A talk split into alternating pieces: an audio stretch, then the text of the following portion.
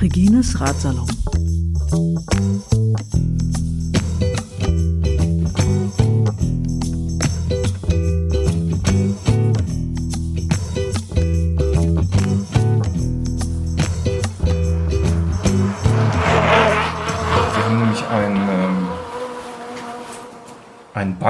Früher gesagt, oder Standarte. Weil Was so ja, Leute sich heute an Stammtisch hängen. ja, nee, das wäre ein bisschen groß. Was kommt ja so aus der Militärtradition, ne? Die Flagge zu zeigen, die Standarte hieß das früher.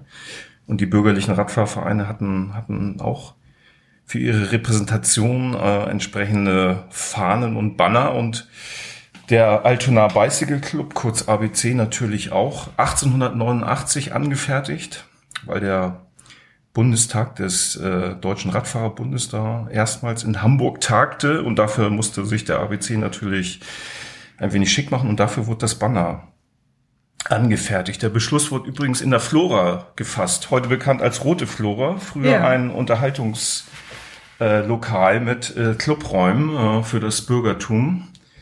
Insofern der Charakter hat sich ein wenig geändert und da ist der Beschluss gefasst worden und das Banner ist dann angefertigt worden.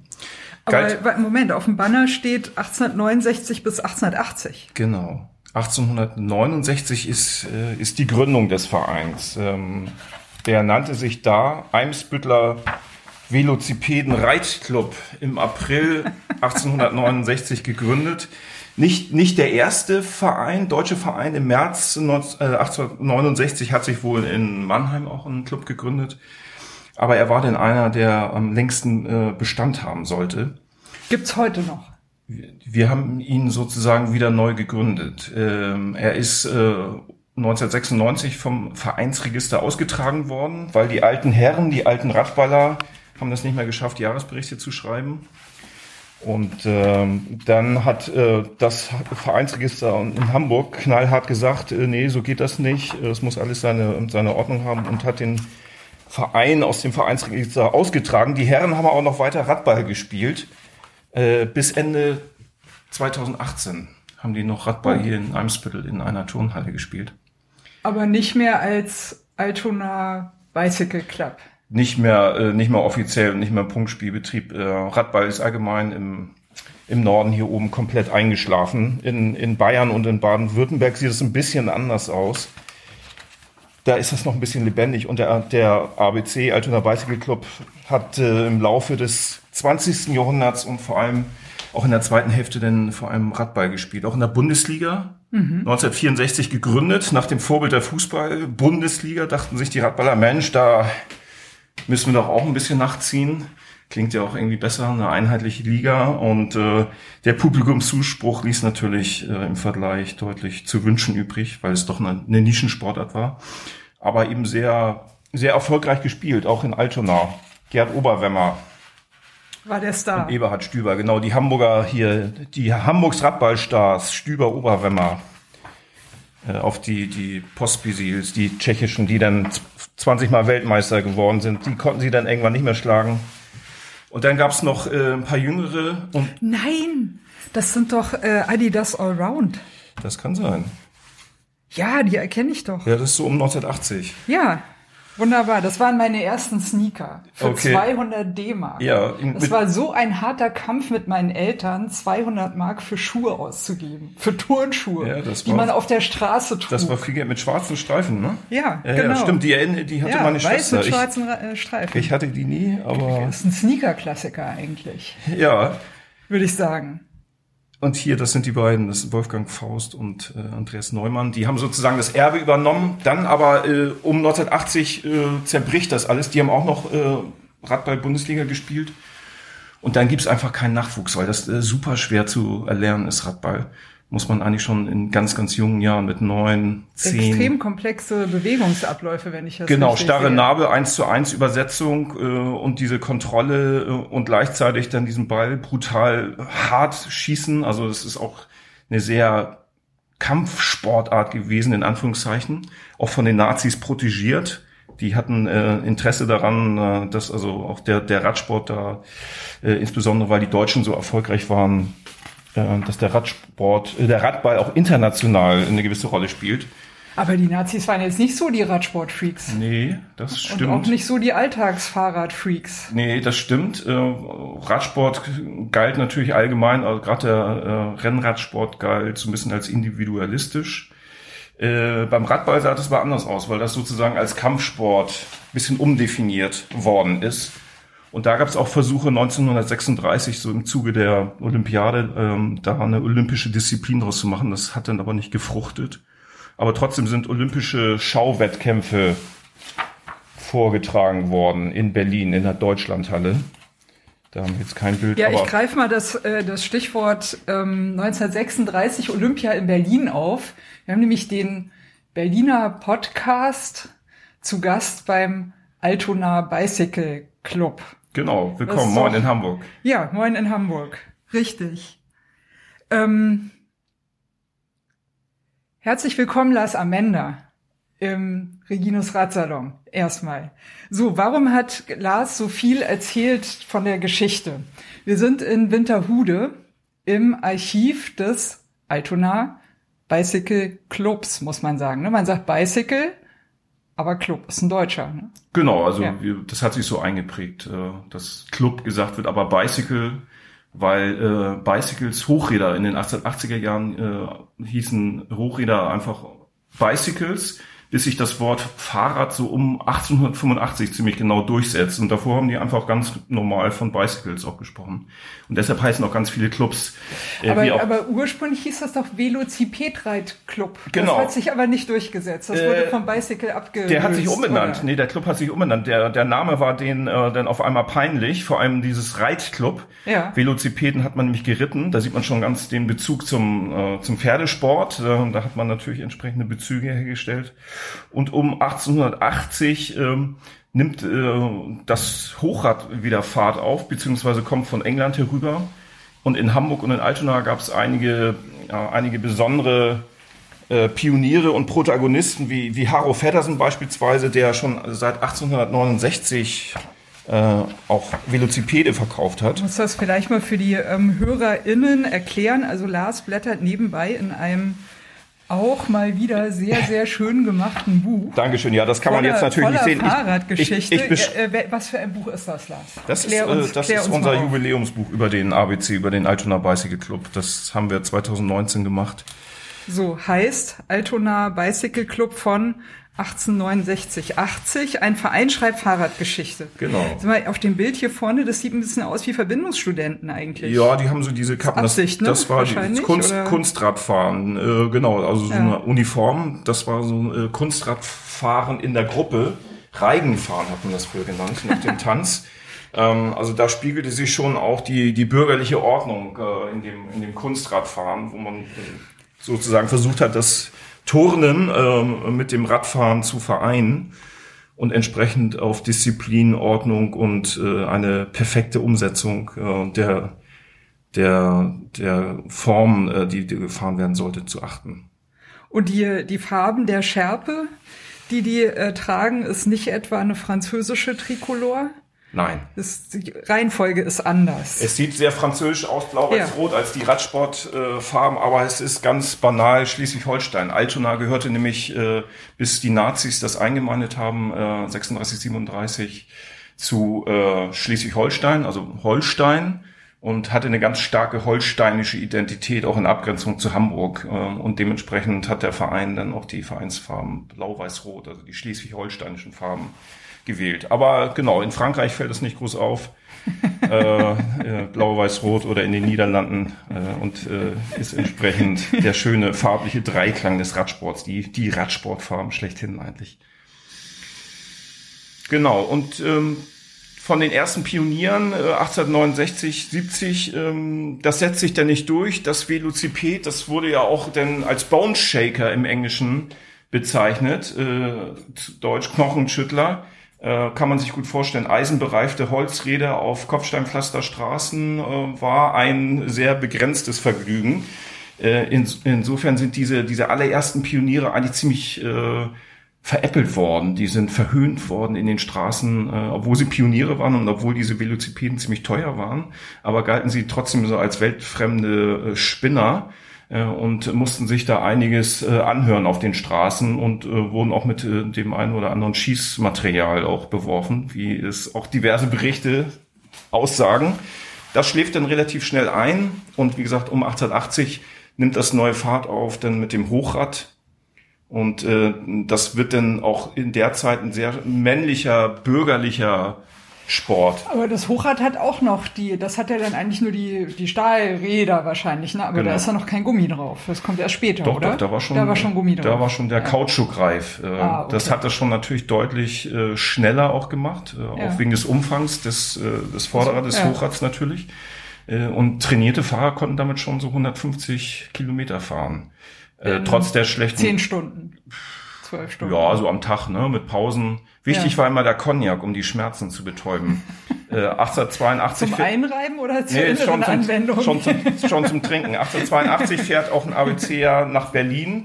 Das war damals noch unvorstellbar. Also individuelle Mobilität wird ja heute gerne vergessen. Oder die Autofahrer denken, individuelle Mobilität ist, ist nur Autofahren.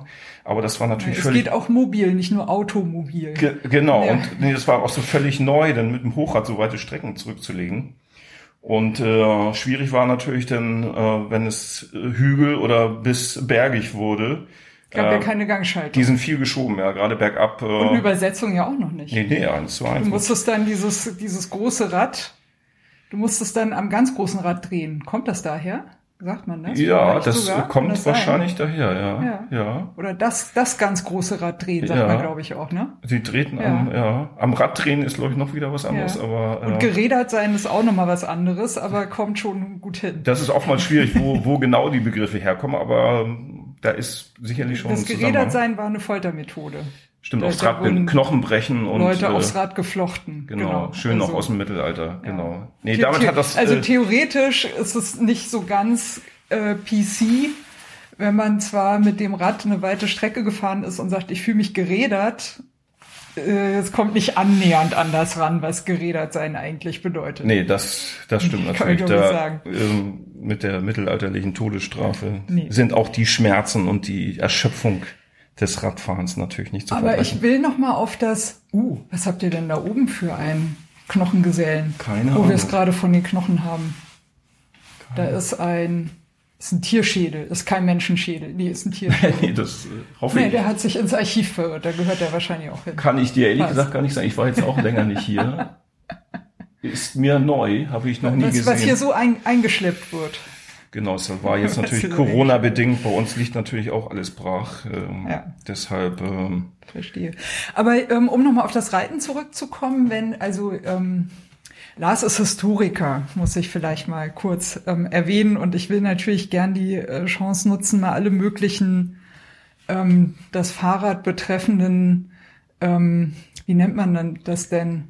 Ähm, warte mal, Fake Lore nennt man das, habe ich kürzlich gelernt, oder Urban Legends. Ja. Also alles, was sich so eingebürgert hat, was man so denkt, aber was eigentlich gar nicht so stimmt. Oder was vielleicht doch einen Zusammenhang miteinander hat, aber einen ganz anderen, als man gemeinhin so äh, denken könnte, zum Beispiel. das kommt durchaus vor, ja. Das Reiten wollte ich nochmal aufgreifen, weil ich habe immer im Kopf, dass eins der ersten äh, Langstreckenradrennen Berlin, Wien, Berlin war. Äh, Und dass es da darum ging, nachzuweisen, dass das Fahrrad schneller ist als die bis dato Mhm. eingesetzten Postpferde. Stimmt das? Äh, fast. Fast. Äh, ziemlich nah dran. Erstmal Wien-Berlin, 582,5 Kilometer, 1893 erstmals ausgetragen. Äh, Alter, Im, Im Vorjahr. Pistole geschossen. Im, ja, das ist natürlich, äh, also Wien-Berlin hat eine ganz große Rolle. Also damit, äh, äh, mit diesem Rennen fängt auch so eine Radsportbegeisterung in Deutschland an. In Frankreich setzt es schon ein bisschen eher ein. Äh, Paris, Brest-Paris, 1891. ist Bordeaux, das das erste Langstreckenrennen? äh, ja, welch, hängt, was, was wird da gemeinhin hängt davon ab, was du als Langstreckenrennen bezeichnest. Äh, 1809, 50 oder 300 Kilometer? Ja, ja. 1869 gab es ja auch Velocipeden auch schon. Äh, Jetzt muss ich überlegen, Paris-Rouen sind auch schon über 100 Kilometer, Das ist auch 150. schon ordentlich. Also ja. auf diesen äh, Knochenschüttlern war das schon ein richtiges Brett im wahrsten Sinne des Wortes.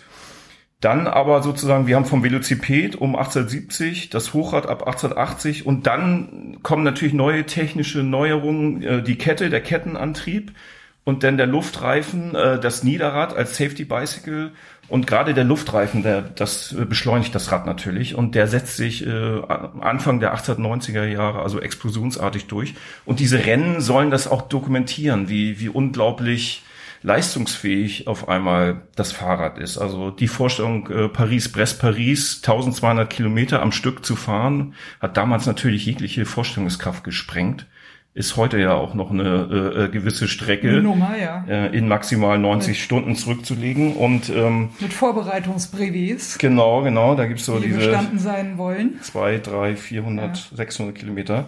Und äh, da spielte äh, Verschiedenes zusammen. Einerseits gab's äh, Zeitungen, die äh, sich erhofft haben, eine Publicity, mehr Zeitung zu verkaufen und natürlich Fahrrad- und Reifenhersteller.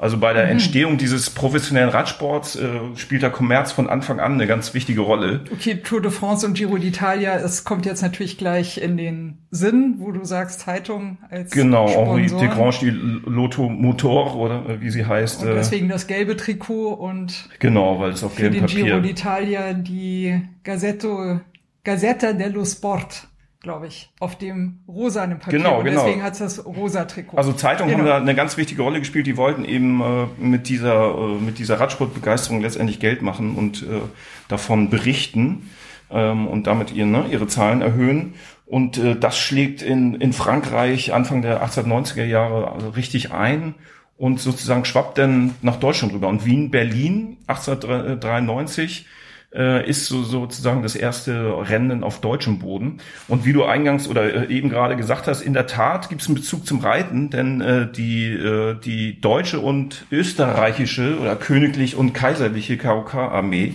die hatte nämlich im Vorjahr 1892 ein äh, Distanzreiten Wien-Berlin veran äh, veranstaltet. Und damit wollten sie zeigen, wie, ne, wie leistungsfähig die ne, Militärreiter sind und so weiter. Äh, ich glaube, ungefähr 30 Pferde sind dabei verendet. Uh, ähm, also so eine die, Tierrechts... Die, die, die, Reiter leistungsfähiger als die Pferde.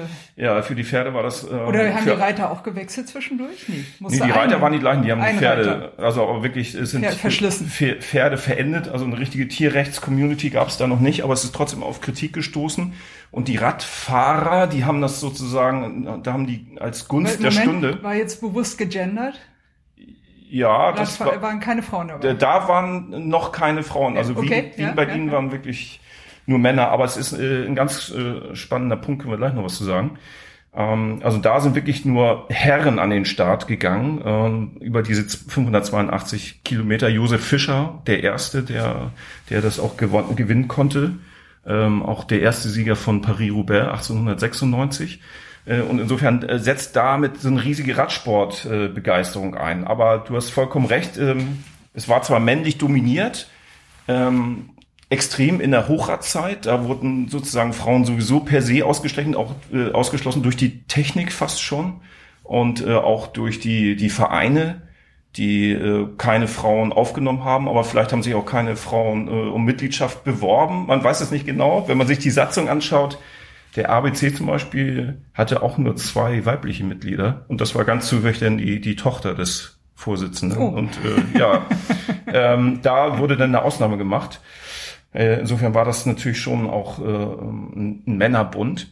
Aber die ersten Frauen, gerade mit dem äh, luftbereiften Niederrad, fangen dann auch an zu fahren. Und das ist spannend. Die fahren dann auch bei Herrenrennen mit. Ich weiß das von Hadersleben Hamburg 1894. Hadersleben, das heutige Hadersleben in Dänemark. Da ist eine Gertrude Rodder, die nur als Miss Rodder bezeichnet worden ist, äh, mitgefahren, über 250 Kilometer im September 1894 oder 1896. 1894 ist es erstmals ausgetragen worden. Und sie war wirklich jetzt im Norden eine, eine der Pionierinnen.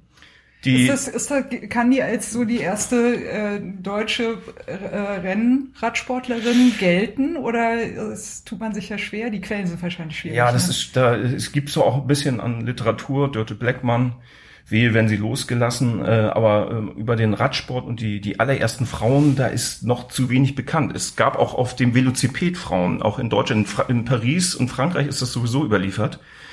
Äh, in Deutschland auch. Ich weiß das vom Magdeburger Velocipedenclub, der auch sich 1869 gründet. 23 Männer und eine Frau. Aber bisher ist nichts über diese Frau bekannt.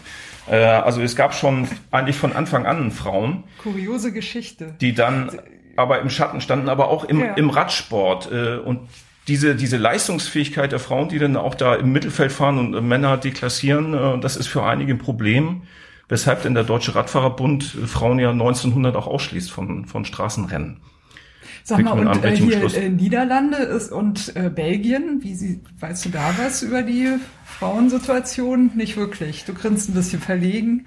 Über jetzt historisch, ähm, da weiß ich jetzt ehrlich gesagt nicht so viel. Ähm, Also würde ich, würde ich jetzt so rein intuitiv erwarten, dass da ein bisschen mehr Aktivität schon immer selbstverständlicher dabei ist. Also vor allem, war- vor ja. allem in Frankreich und Großbritannien, da gab es glaube ich auch schon äh, Profi, äh, Frauen, die als Profi-Radfahrer, äh, Rennradfahrerinnen gefahren sind. Und ähm, in England gibt es auch einige, die auch im frühen 20. Jahrhundert ähm, als Profi fahren und damit äh, mit ihren Lebensunterhalt äh, bestreiten. Ähm, Belgien, Niederlande muss ich ehrlich gesagt passen, da weiß, weiß ich äh, ist keinen. Das, äh, Aber, aber was ich im Kopf habe, ist, dass Frauen mit äh, zu den ersten Weltumradlerinnen mit dem Fahrrad äh, gehören. Da haben sie, glaube ich, was gerissen. ja, Auch schwierig, oder? Die, Ja, da gibt's die, ähm, jetzt muss ich mal, mal ganz kurz überlegen, wie sie heißt. Die hatte äh, Amerikanerin. Annie, Annie Krop, Kropkowski, glaube ich, die dann Ja. sozusagen aus Furcht vor Antisemitismus den Namen äh, in Londonderry geändert hat. Also sie war ähm, amerikanische Jüdin und die sozusagen auch so um 1895 äh, mit dem Fahrrad um die Welt gefahren ist, glaube ich, auch sogar so eine Wette eingegangen ist. ja.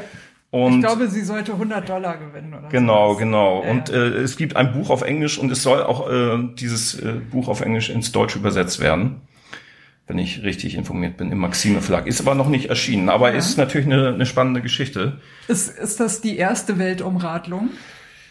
Das denke ich schon. Also, äh, also von, von der Frau auf jeden Fall. Und davor gab es allerdings schon zu Hochzeiten einen Briten namens Thomas äh, Stevens, der, äh, jetzt muss ich mal überlegen, 1884, 85 mit äh, dem Hochrad schon um die Welt gefahren ist. Und Londonderry ist mit dem Safe Cycle. Safety, genau, die ist mit Safety dem Cycle genau gewesen. Und natürlich äh, klar, man muss ja auch sowieso Schiffsreisen, Schiffspassagen dann zwischendurch äh, machen und mitnehmen. Das kennen wir ja von in 80 Tagen um die Welt spätestens. Was Genau. da alles dazugehört. Genau, genau. Ja, das, äh, das war natürlich auch äh, sozusagen auch so eine gewisse Vorlage. Und ähm, die Zeit, äh, auch gerade die Jahre vor 1900, die sind natürlich schon davon äh, gekennzeichnet. Äh, Hochzeit des Kolonialismus, Imperialismus. Es wird ganz viel auch über Geschehnisse in aller Welt berichtet. Äh, durch die Zeitung, die ja mehrmals am Tag, äh, morgens, äh, morgens, äh, Morgenausgabe, Abendausgabe. Also die, äh, die Leute Das waren relativ das, was gut man in alten Filmen immer sieht, wenn dann entweder früh morgens die Zeitungsjungen Genau. wedeln und gleich schon mal die zwei, drei Schlagzeilen ausrufen und am Abend dann wieder mit anderen Schlagzeilen. Genau, also die waren schon äh, ganz gut informiert, natürlich nicht ganz so schnell, äh, nicht ganz so schnell, wie das heute mit dem Internet möglich ist.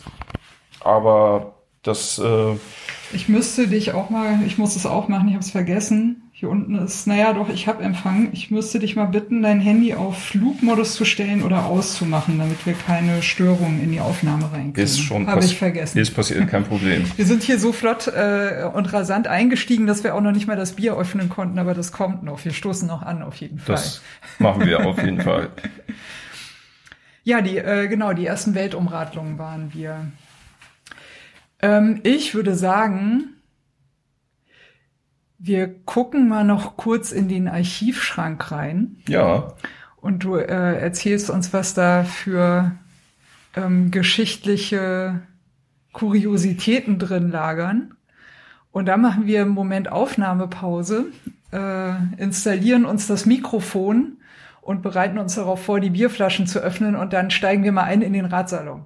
Das können wir gerne machen. Ja, also ich stehe hier vor unserem Grafikschrank, äh, öffne mal die oberste Schublade. Ähm, hier ist zum Beispiel eine schöne Urkunde. Damals sind wirklich so die Ur, äh, Urkunden ja sehr aufwendig gedruckt worden und schön handschriftlich äh, ausgefüllt worden. Vielleicht kennt das äh, die eine oder der andere auch noch äh, die Urkunden, die man auch in jungen Jahren erworben hat. Äh, das war auch so ein Teil dieser in, in unseren Jahrgängen, ja. Das, das war so ein Teil der Vereinskultur. Und hier ist auch ein spannendes Dokument. Äh, Kommerzzeitung zum 25-jährigen Jubiläum des. Aber hier, guck mal, Kommerz ist doch auch so ein, so ein Verbindungsbegriff. Aus, aus der Studenten. Kommerz ne? ist ja, eine hochoffizielle genau. Feier, genau. Die hatten so ein paar Anleihen aus der, aus der äh, Zeit. Ähm, und hier ist auch, äh, das darf nicht verschwiegen werden, auch sehr rassistisch mit Blackfacing. Also da sind Hochradfahrer, deutsche Hochradfahrer, also ABC-Mitglieder höchstwahrscheinlich, äh, haben sich die Gesichter schwarz gefärbt, Blackfacing. Warum? Ja, weil ähm, Verkleidung. Äh, das das war Spaß. Äh, Humor. Es ist heute okay. natürlich glasklarer Rassismus. Ähm, die fanden das belustigend, sozusagen in diese Rolle von Schwarzen, der Kolonialisierten zu schlüpfen und gleichzeitig auf dem Fahrrad Kunststücke vorzuführen. Ist in ist äh, ist hier in der Nähe nicht auch Hagenbecks Tierpark? Äh, nicht ganz, aber. Äh, ich dachte an die Völkerschauen gerade natürlich. Ja, ja. Das dürfte ja in die Zeit fallen, ne? Nehme ich an. Genau, genau. Ja, das genau. ist äh, auch so Ende des 19. Jahrhunderts ist das natürlich. Äh, Hagenbecks Völkerschauen, Entschuldigung, nicht Tierschauen natürlich, aber. Genau, es wird in Hagenbecks ja. äh, in Stelling, der eröffnet äh, erst 1906, aber vorher gibt es auch schon. Ähm, in Stelling ist jetzt die Radrennbahn, die Hamburger Radrennbahn. Genau, ja. genau. Und da ist war ja auch in der Nähe. Hagenbecks Tierpark ist äh, auch gleich da in der Nähe. Also das, das war so ein Teil dieser, dieser Festkultur. Wir hatten schon auch davon gesprochen, das war so eine Art Männerbund. Zum Feiern durften natürlich dann die Frauen und mussten und sollten die Frauen äh, dabei sein. Es wurde viel gesungen, es wurde viel viel äh, Alkohol Kneipiert. konsumiert. Wenn man in Heuers Weinkeller gewesen ist, hier ist so eine Zeichnung, wie man mit einem mit dem Hochrad ähm, dem Hochrad äh, in, in Teich fährt, betrunken. Also das ja, als Werbung wahrscheinlich. Ne? Und so, diverse Witze, ja. also auch äh, auch durchaus frauenfeindlich, aber äh, auch Witze über Vegetarier, hier Vegetarianer genannt. Äh, so leben die Vegetarianer. Man fragt, äh, man fragt mich nur nicht fragt wie. mich nur nicht wie. Also das ist schon eine ganz äh, ganz besondere männliche, teilweise auch frauenfeindliche Kultur mit äh, anzüglichen Witzchen, mit äh, so äh, gefakten Anzeigen, äh, Verlobungsanzeigen beispielsweise oder Gesuchen. Äh, aber auch natürlich Sport. August Lehr kommt hier, August Lehr kommt äh, dreimal Ausrufezeichen. Ähm, Heimkehr, hier ist wieder das Thema Alkohol trinken. Und, ähm, ich sehe kein Fahrrad. Ich sehe nee, nur einen, einen Schutzpolizisten, der jemand Betrunkenen auf einer Mistkarre nach Hause fährt. Genau, und die offensichtlich, und mit dem Affen, einige haben Affen auf dem Rücken und äh, was das auch zeigen soll, dass sie nicht, nicht mehr ganz beieinander taufrisch sind. Also das war auch ein, Unter äh, Einfluss, habe ich gehört, nennt man das in Hamburg. Unter die stehen unter Einfluss. Unter Einfluss von Alkohol, so kann ja. man es natürlich auch ausdrücken. Also das war äh, auch schon so ein Bestand, wichtiger Bestandteil dieses, dieses Pionierclubs, ein bisschen so ein Überlegenheitsgefühl. Und das ist äh, 1894, gerade in der Zeit, wo das Fahrrad, der Radsport auch so richtig Fahrt aufnimmt. Da, ähm, da fangen die Pioniere an, ihren Status auch zu untermauern. Ältester Bicycle Club der Welt. Ähm, seit kurzem müssen wir sagen, wissen wir, dass das äh, nicht der Fall ist. Äh, erstmal gab es in Frankreich schon 1868 fünf Vereine. Ein Jahr früher. Die allerdings schnell eingeschlafen sind. Es gibt allerdings in Rouen einen Verein, der im März 1869 gegründet worden ist und bis heute existiert. Heißt der noch so, wie er heißt? Der heißt auch noch so äh, Rouen Veloz, äh, Irgendwas Veloz Club. Ja, ja. Genau, genau. Und äh, insofern ist das nicht ganz akkurat und nicht ganz richtig. Ich, ich darf ja mal äh, in den Raum werfen. Ich bin ja in Berlin Mitglied im BRC Zugvogel 1901. Ja, auch schön. Und der heißt seit 1901 genau so. Ja. Und ähm, ziert sich damit, dass er, ich sage jetzt mal vorsichtig angeblich, der Berliner Radsportverein ist, der am längsten seinen Namen behalten hat. Das kann gut sein. Das kann, kann ich jetzt spontan nicht äh, Ich werf das verifizieren. Mal so in Raum. Nee, du, dein Spezialgebiet ist ja Hamburg. Nee, aber Berlin habe ich auch ein bisschen. Äh, ja. Der ABC hatte auch sogar äh, ein, äh, ein Partnerclub in Berlin, den, oh. äh, glaube ich, Germania, Hochradverein, ist auch sogar im Buch drin. Ähm, finde ich jetzt natürlich nicht so schnell. Insofern gab es auch ganz enge Verflechtung äh, nach, nach Berlin. Apropos Buch, wir machen mal äh, kurz eine kleine Werbeeinlage. Ähm, du bist auch, ähm, ich vermute, der Gründer, wenn ich es richtig verstanden habe, des Fahrradnetzwerks Geschichte. Genau, Netzwerk Fahrradgeschichte. Netzwerk das, Fahrradgeschichte. Genau. Geht da mal auf die Internetseite. Da gibt's nämlich tolle Fahrradgeschichtsbücher und auf eins davon gehen wir auch gleich noch näher ein. Das können wir natürlich auch gerne machen. Aber erstmal sind wir hier, ja, aber erstmal sind wir hier am Archivschrank. Genau. Und Warte mal, ich sehe hier noch äh, Streckenbeschreibung vom BDR. Oder ist das ja. Süddeutschland und Alpengebiet? Genau, das das geht auf äh, Gregers Nissen zurück. Das war ähm, auch ein sehr umtriebiges Mitglied des ABCs, des Altonaer Bicycle Clubs und eigentlich äh, einer der wichtigsten Fürsprecher des Radtourismus um 1900. Und er hat äh, als Bundesfahrwart seit 1904 diverse Bücher herausgegeben mit Streckenvorschlägen. Ist in fast ganz Europa äh, gefahren, hatte auch äh, ein richtiges Skandinavien-Fable und hat wirklich das muss man sagen, obwohl er auch eine, natürlich eine bürgerliche Ausrichtung hatte, aber hatte er so ein sehr demokratisches Verständnis, hat sich gefreut, wenn, wenn Frauen äh, auch auf Radtour gehen, gerade auch äh, Radwandern, wie, wie die früher gesagt haben, und äh, hat wirklich versucht, äh, das äh, ja, populär und populärer zu machen. Hat sich für Radwege eingesetzt, wurde als Vater der Radwege genannt und eigentlich wollte er genau das, was in den Niederlanden dann letztendlich umgesetzt worden ist. Äh, sozusagen äh, Beschilderung, äh, mhm. äh, Radwege in den Städten und aber auch auf dem Land, äh, auch Verbindungen zwischen den Städten. Ähm, das schwebte ihm schon alles vor dem Ersten Weltkrieg vor. Und äh, das ist eigentlich so mein Lieblingswitz, äh, äh, Ironie der Geschichte nennt man das. Äh, nämlich vor dem Ersten Weltkrieg sind wiederholt äh, Delegationen aus Kopenhagen nach Hamburg gekommen, um die vorbildlichen Fahrradwege in Augenschein zu nehmen. Hamburg hatte nämlich seit 1899 äh, relativ viel Geld in die Hand genommen und äh, so ein paar Achsen ganz gut bebaut mit Radwegen. Ist davon noch irgendwas übrig nee, da, von dieser damaligen Infrastruktur? Da ist natürlich gar nicht. Das ja, deswegen heißt es heute Copenhagenize und nicht Hamburgize. Genau, genau, ja, genau. Da hat Hamburg was verpasst. Da hat Hamburg äh, ziemlich viel verpasst, wie natürlich alle deutschen Städte. Ja. Äh, und äh, das war natürlich auch nicht so spektakulär. Das waren letztendlich Aber, neben. Äh, sag mal, in der, kurz ein, in der alten geschichtlichen Rivalität zwischen äh, Hamburg und Dänemark. Ja. Ist das schon ein bisschen peinlich, oder? Ja, diese Rivalität, die war natürlich im 19. Jahrhundert wichtig, selbst mit Kriegen, deutsch-dänischer Krieg war 1864. Ähm, ich weiß jetzt nicht, ob es peinlich ist, aber es ist natürlich, äh, es, es tut ein bisschen weh, wenn. Hamburg hat den Fahrradkrieg verloren gegen Dänemark. Ja, so weit will ich nicht gehen. ähm, aber ähm, ich versuche immer ein bisschen krampfhaft äh, äh, diese historische Perspektive ja. auch. Äh, es, es waren schon hier Fahrradstädte natürlich, selbstverständlich in den 20er Jahren, also bevor dann richtig diese äh, Massenmotorisierung einsetzt oder die Nazis erstmal diese überhaupt Massenmotorisierung versprechen und auch dann die Gesetze, die Straßenverkehrsordnung verändern, Radfahrer, Radfahrerinnen disziplinieren. Das ist ja ein richtig regelrechtes Programm der Nazis auch gewesen. Warum äh, eigentlich? um sozusagen äh, die Straßen auch schon mal frei äh, zu kriegen für die Autos. Auto die, ist Fortschritt, die, die Beherrschung der Maschine ist Fortschritt und Genau. Es geht voran mit dem Deutschland erwacht. Genau, das war natürlich auch so ein, äh, auch ein Wirtschaftsprogramm. Natürlich, wenn viele Leute Autos kaufen, dann wird damit auch natürlich auch äh, entsprechend Geld gemacht.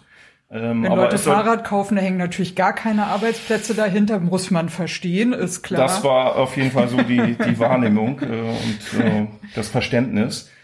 Und, und dementsprechend es wird, werden auch ganz viele kleine Sachen, also neben der, äh, neben der Straßenverkehrsordnung 34 ähm, ähm, sozusagen die die Vorfahrt rechts vor links wird aufgehoben, dass, dass Radfahrerinnen Radfahrer sozusagen äh, Dann auch keine Vorfahrt haben, ja. keine Vorfahrt mehr haben, sozusagen ja. zurückstecken müssen und solche Sachen, die auch sehr stark signalisieren, ähm, dass ähm, dass sie da dann nur noch die zweite Geige, wenn überhaupt, spielen. Gleichzeitig wurden auch zwar auch Radwege gebaut, aber im Rahmen dieses Programms der Massenmotorisierung äh, sozusagen um diese Stra um die Straßen äh, möglichst äh, schon mal auch frei zu kriegen ähm, für die für die Volkswagen, die dann aber nicht kamen, die sozusagen dann äh, Kübelwagen wurden. Für die Wehrmacht. Für die Wehrmacht. Nicht für den, fürs Volk, sondern. Für den Angriffs- und Vernichtungskrieg. Insofern ja.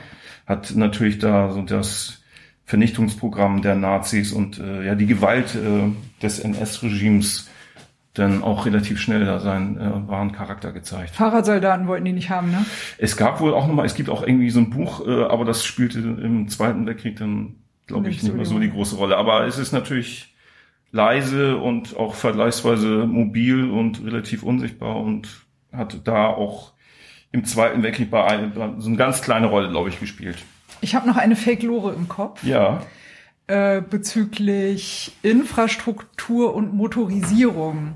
Ja. Ich habe mal irgendwo in diesem Internet gelesen, das ist natürlich eine sehr zweifelhafte Quelle, dass ähm, die äh, Asphaltierung der Straße oder die sozusagen Oberflächenbefestigung der Straße, weil noch nicht zwingend Asphalt mhm. zuerst, mhm. ursprünglich eigentlich gemacht wurde für die Radfahrenden. Da muss ich jetzt mal. Und, und, ja. dass äh, also sozusagen eben der, der Hauptverkehr dann auf den Straßen eben erstmal Radfahrende waren und das mit der ähm, zunehmenden Massentauglichkeit des Autos wusste man ja noch nicht, wie viel Autoverkehr wird eigentlich stattfinden. Also wie soll man diese Straßen planen? Und man muss ja auch für die hm. Städte planen. Also irgendwie musste ja was hinkriegen. Ne? Da muss ja eine Raumordnung auch da sein. Wie breit sind Straßen? Sind es Ausfallstraßen? Also vielleicht noch nicht so differenziert, aber irgendwie Pi mal Daumen musste sowas ja schon mal mitdenken auf irgendeine Art. Und das Gerücht geht, dass, um das so grob planen zu können, die äh, Städteplaner sich danach ausgerichtet haben, wie viel Radverkehr stattfindet und das dann einfach übertragen haben auf Autoverkehr.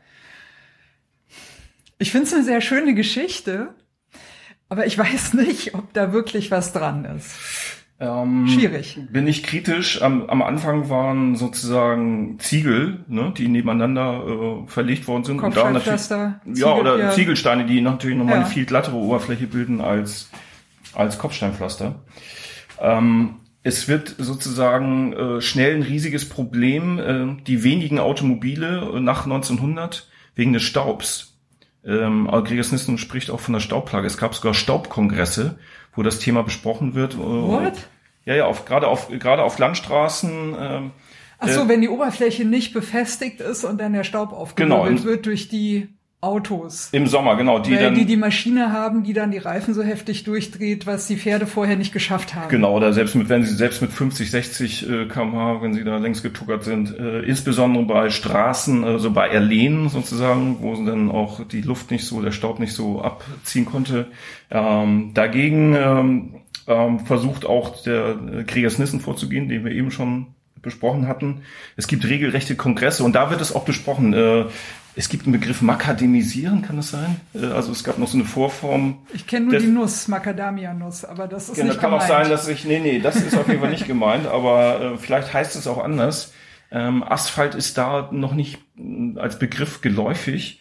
Und das würde mich wundern, dass es sozusagen, dass die Radfahrer da, Radfahrerinnen als großes Vorbild galten für, für die Asphaltierung. Leuchtet ein leuchtet ein. Für die ja. Asphaltierung der Wege. Also da kommt einiges zusammen. Also gerade gerade der Staub auf den auf den Landstraßen war wirklich äh, penetrant. Ähm, du meinst, das war eigentlich der Ausschlag dafür, dass man dann die die Oberflächen befestigen wollte, damit das nicht so so schwierig wird. Ja, zumindest ja. Äh, leuchtet ein. Ja, auf jeden Fall. Waren, wurde das denn auch mehr Thema? So 20er Jahre nimmt das ja so ganz langsam Fahrt auf. Das ist natürlich noch weit entfernt von der Massenmotorisierung die da schon so in den USA eigentlich doch auch durchaus einsetzt. Und ähm, da gibt's natürlich dann einige Straßen, aber gerade auf dem Land ist es dann noch relativ ungewöhnlich. Äh, das war noch bis auch in die Nazi-Zeit eigentlich äh, gebräuchlich, dass dann auch da einfach äh, Schotter, Schotterwege vorhanden waren. Also wer gerne äh, legal Offroad Motorrad fährt, sollte äh, normal ausgeschilderte Straßen in Brandenburg nutzen. Ja, Warte mal, liegt das Bild noch nicht weg? Wir, sind, wir sind erst bei der ersten Archiv, Archivschublade. Nee, es, ist, es ist ergiebig. Eine Erzähl. Fotografie, das ja. ist so ein, so ein Treffen auch um 1895. Man sieht auch nur Jetzt muss ich mir überlegen. Ein, ein, zwei Standarten haben wir, ne? Man sieht auch, man sieht auch Frauen. Einige Frauen Ja, sind auch zu sehen. Äh, Rechts unten in der Es Ecke. sieht ein bisschen nach Ja. Familie natürlich aus. Insofern Ja, ist es äh, durchaus möglich bis wahrscheinlich, dass es Familienmitglieder waren. Äh, hier sieht man auch die, ähm, die Vertreter der verschiedenen Vereine. Das war sozusagen jetzt so ein äh, Radfahrverband in Schleswig-Holstein, das Treffen des Gaues, wie man damals gen- äh, gesagt hat. Äh, Altona Bicycle Club auch vertreten und äh, der ein oder andere hält auch einen Bierkrug in der Hand. Also da, da sieht man wieder die, Ja, da fehlt ja nur noch der Radsalon auf dem Foto. genau, da, der, der fehlt da noch. Der ist äh, im Hintergrund noch nicht zu sehen, Noch aber nicht zu sehen, ja. Ganz weiter Ferne. genau, das ist so diese, diese Vereinskultur, die da natürlich auch Vereins- und Verbandskultur, die da nicht nur gepflegt, sondern im wahrsten Sinne des Wortes auch zelebriert worden ist. Sag mal, hier oben liegt auch so eine Schärpe, ne? Unter den Radsalonsocken, Genau, das ist so oder? eine, Ja, ne? Sieht so aus. das ist eine Siegerschärpe. Nee, Nee, das ist irgendwas. oh, doch, irgendwas zum, naja, Auf jeden Umbild. Fall alt. Ja. so ein Zufall. okay, Oh. wir gucken in die nächste Ja, Schublade. hier ist nicht so spannend. Ist nicht so spannend, okay. Nee, eine hast du über, übergangen. Auch leer. Auch leer. Die haben wir schon. Oh, Textilien. Genau. Hier ist jetzt Radball das Thema. Das ist nämlich der Bestand von Gustav Guschi-Köping, zweimaliger Rad-Weltmeister 1936 und 38, der ohne Ende Preise ein, eingeheimst hat. Und teilweise ein bisschen billig bedruckt hier, ne? Da fällt schon die Farbe Ja, ab. das fällt so ein bisschen ab. Großer Radballpreis von Dresden 1938. Und hier äh, links davon ein, eine Fahne, die schon zerfällt. Das ist natürlich dünnes, sehr dünnes Material. Ja. Aber das ist auch nur ein Teil von ihm, von seinem Nachlass, ähm, der, den wir sozusagen retten konnten und hier äh, in unser Archiv überführen konnten. Und er ist auch eine ganz interessante Figur, weil er wirklich als, ja, als erfolgreichster Radballer, deutscher Radballer in der Zeit eigentlich äh, gelten kann. Äh, aber sich auch in den Dienst des NS-Regimes stellte, ähm, war sogar SA-Mitglied und äh, hat sozusagen da äh, auf dem Feld des Sports auch für das NS-Regime geworben. Äh, gab sogar auch einige Auseinandersetzungen, sogar auch gewalttätige Szenen in Zürich. Äh, 1936 sind Zuschauer, vielleicht sogar äh, geflohene Deutsche, also Exildeutsche, aufs Spielfeld und haben ihm die Brille runtergeschlagen, äh, sozusagen, weil sich das auch dann rumgesprochen hatte und äh, weil die natürlich die Deutschen mit dem Hakenkreuz-Trikot aufgetreten sind vom Ja. Deutschen Radfahrerverband. Naja, die Brille hat ihm offensichtlich auch nicht wirklich geholfen, klar zu sehen. Nee, das, Das kann man, ist schon okay, ihm die dann von der Nase zu nehmen. Vielleicht sieht er dann ein bisschen besser. das war, glaube ich, äh, hat, glaube ich, nicht gefruchtet. ähm, ähm, es war auch in Hamburg äh, danach, also nach, nach dem Zweiten Weltkrieg, nach Ende des NS-Regimes auch überhaupt kein Thema, aber das haben wir, haben wir herausgefunden, dass sozusagen er auch da durchaus bekennendes äh, SA-Mitglied war. Und eben der Radball sozusagen, der als deutscher Sport in der Zeit auch galt und mit dem Versuch der Nazis, das auch sportlich aufzuwerten, obwohl es eigentlich eine Nischensportart war, ähm, äh, hat er sozusagen da auch eine, eine gewisse Rolle in dieser Sportpropaganda der, der Nationalsozialisten. Aber Olympia gespielt. 36 Radball war er noch nicht dabei, weil Äh, noch keine olympische Disziplin. Es war keine oder- olympische Disziplin, ja. aber sie haben Radball-Demonstrationen wirklich in der Ah, ja, Deutschlandhalle okay. in Berlin auch vor zigtausenden Zuschauern. Ja. Also da zeigt sich auch, dass die Nazis, äh, dass die mit dem Radball einiges vorhatten. Und äh, Radball ist insofern auch ein, auch ein gutes Thema, weil es diese, diese Geschlechterordnung äh, auch der Nazis auch sehr deutlich zum Ausdruck bringt. Für die Frauen wurde nämlich Radpolo aktiviert.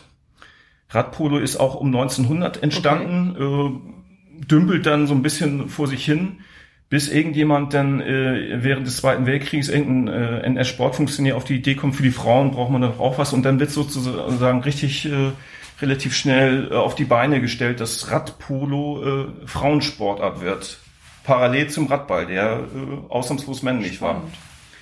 Und das Die, die Frauen brauchen so ein Hilfsmittel, damit sie mit dem Ball dann klarkommen. Die Frauen- die echten Männer, die machen das nur mit dem Rad. Die Frauen, gerade die jungen Frauen sozusagen, die sollen sich sportlich ertüchtigen und dürfen sich auch ein bisschen austoben und trainieren und sozusagen, aber nicht in dem Radball. Das war so eine männliche Domäne, sollte es unbedingt sein, eben als Kampfsport auch so verherrlicht und äh, inszeniert. ist eigentlich wie so Ritterturniere, ne? So ein Radball. Ja. Ein bisschen. Ja, es so ging in auch der wirklich, Nachfolge. äh, ja. es ging auch wirklich so zur Sache, also da ne, mit richtigen Verhaken und so weiter und der Ball, der kann relativ scharf geschossen werden von Leuten, die das äh, technisch können. Äh, und insofern war, war Radball und Radpolo wirklich äh, Radball für die Herren, Radpolo für die Frauen. Äh, so eine so eine ganz krasse klare Ordnung der Geschlechter, ne, die auch da erfunden ist. Erfindung von Tradition und Radball äh, oder nee Radpolo wird dann ja noch länger gespielt, auch von Frauen, äh, schläft ein bisschen ein und wird dann so um 2000 wieder ein bisschen als Hardcore Bike Polo äh, ja reaktiviert, ne, von der Fahrradkurier, Fahrradkurierenszene. Mir brennt noch eine Geschichte im Hinterkopf, vielleicht auch eine Fake-Lore, aber ich äh, glaube, da ist einiges dran. Stichwort Nazis und die Unbeliebtheit des Radfahrens. Also, weil ich es mitbekommen habe, äh, waren die Nazis nicht so glücklich über die Sechs-Tage-Rennen. Das war irgendwie nicht so dolle. Und in Berlin gab es ja etliche Radrennbahnen. Also Wikipedia listet 25, in der, also nicht Mhm. alle gleichzeitig, aber ich glaube, es sind schon einige. Ich weiß nicht, ob es irgendeine Stadt gibt, die mehr Radrennbahnen überhaupt mal mal hatte. Also ich finde ich schon stattlich. Ich glaube, da kann Berlin schon ein bisschen weiter vorne auf jeden Fall Auf jeden Fall. äh, mitspielen. Eine Radsport-Hauptstadt. Ja, und äh, das berühmteste Sechstagerennen war natürlich im Sportpalast Ja. wo ja eben auch der Sportpalast Walzer gespielt wurde, der diese berühmten Pfiffe bekommen hat von Krücke. Das war dieser, ähm, ich weiß nicht, ob es ein Kriegsinvalide war, es kann natürlich gut sein, aus dem Ersten Weltkrieg äh, noch, möglicherweise. Also der hieß Krücke, weil er eben Invalide war und der war immer auf dem äh, auf dem Heuboden ganz oben und hat dann immer diese mit der mit dem äh, Fingern und der diese und der Zunge diese Pfiffe äh, reingehauen. Ja. Und der äh, Sportpalastwalzer wird ja im Berliner Sechstagerennen auch immer noch gespielt. Also das funktioniert immer noch ganz hervorragend. Und wenn ich das richtig verstanden habe, dann hat sich Goebbels für seine berühmte totale Kriegsrede nicht ohne Grund den Sportpalast ausgesucht, weil er von dieser Popularität ähm, bisschen was abhaben wollte und gleichzeitig, wenn ich mich richtig entsinne, damit auch das Ende des Sportpalasts eingeleitet war. Das war dann keine Radrennbahn mehr, sondern nur noch eine Popularitätskulisse für, naja, seltsame Reden. Rhetorisch brillante, aber inhaltlich sehr seltsame Reden Im, im, Sportpalast fand, Reden. Im Sportpalast fand natürlich relativ viel statt, glaube ich. Ne? Ja. Aber äh, Radsport war natürlich auch ein ganz wichtiger Faktor. Das, das stimmt absolut. Und ich glaube, die Nazis, die störten sich auch daran, so auch an diesen einerseits kommerziellen Charakter und eben auch diesem Unterhaltungsgedanken äh, Gedanken auch des Sechstagerenns. Das ist jetzt nicht nur äh, Sport, sondern auch dieses äh, Unterhaltungsmoment auch sehr stark hatte. Äh, woran sie sich sehr, sehr stark störten. Renate Franz hat ja auch da relativ viel drüber gemacht. Äh, Renate Franz war auch schon im Ratsalon zu Gast übrigens. Das ist der Ratsalon mit der Wikipedia-Nutzerin Nicola. Und die erzählt tatsächlich natürlich auch ziemlich ausführlich über äh, den Sportpalast Walzer. Und äh, Translateur hieß, glaube ich, der ursprüngliche Komponist. Das war eigentlich ein Wiener, ähm, also nicht Wiener Walzer natürlich, aber ein Walzer, der in Berlin komponiert wurde, eben von Translateur. Und wenn ich mich recht entsinne, dann äh, war der auch ein Verfolgter des Naziregimes. Ja, der Radsalon mit Wikipedia-Nutzerin Nicola diesbezüglich sei natürlich auf jeden Fall ins Herz gelegt. Ich muss auch ein bisschen Eigenwerbung machen. ähm, Lars, bevor wir gleich zu dem anderen Buch kommen, würde ich vorschlagen, wir machen eine kleine Pause. Ich installiere uns mal den Rad, äh, das Radsalon Mikro, damit ich das nicht mehr in der Hand halten muss. Und wir bringen mal das Bier in Anschlag und dann geht's weiter. Alles klar, so machen wir das.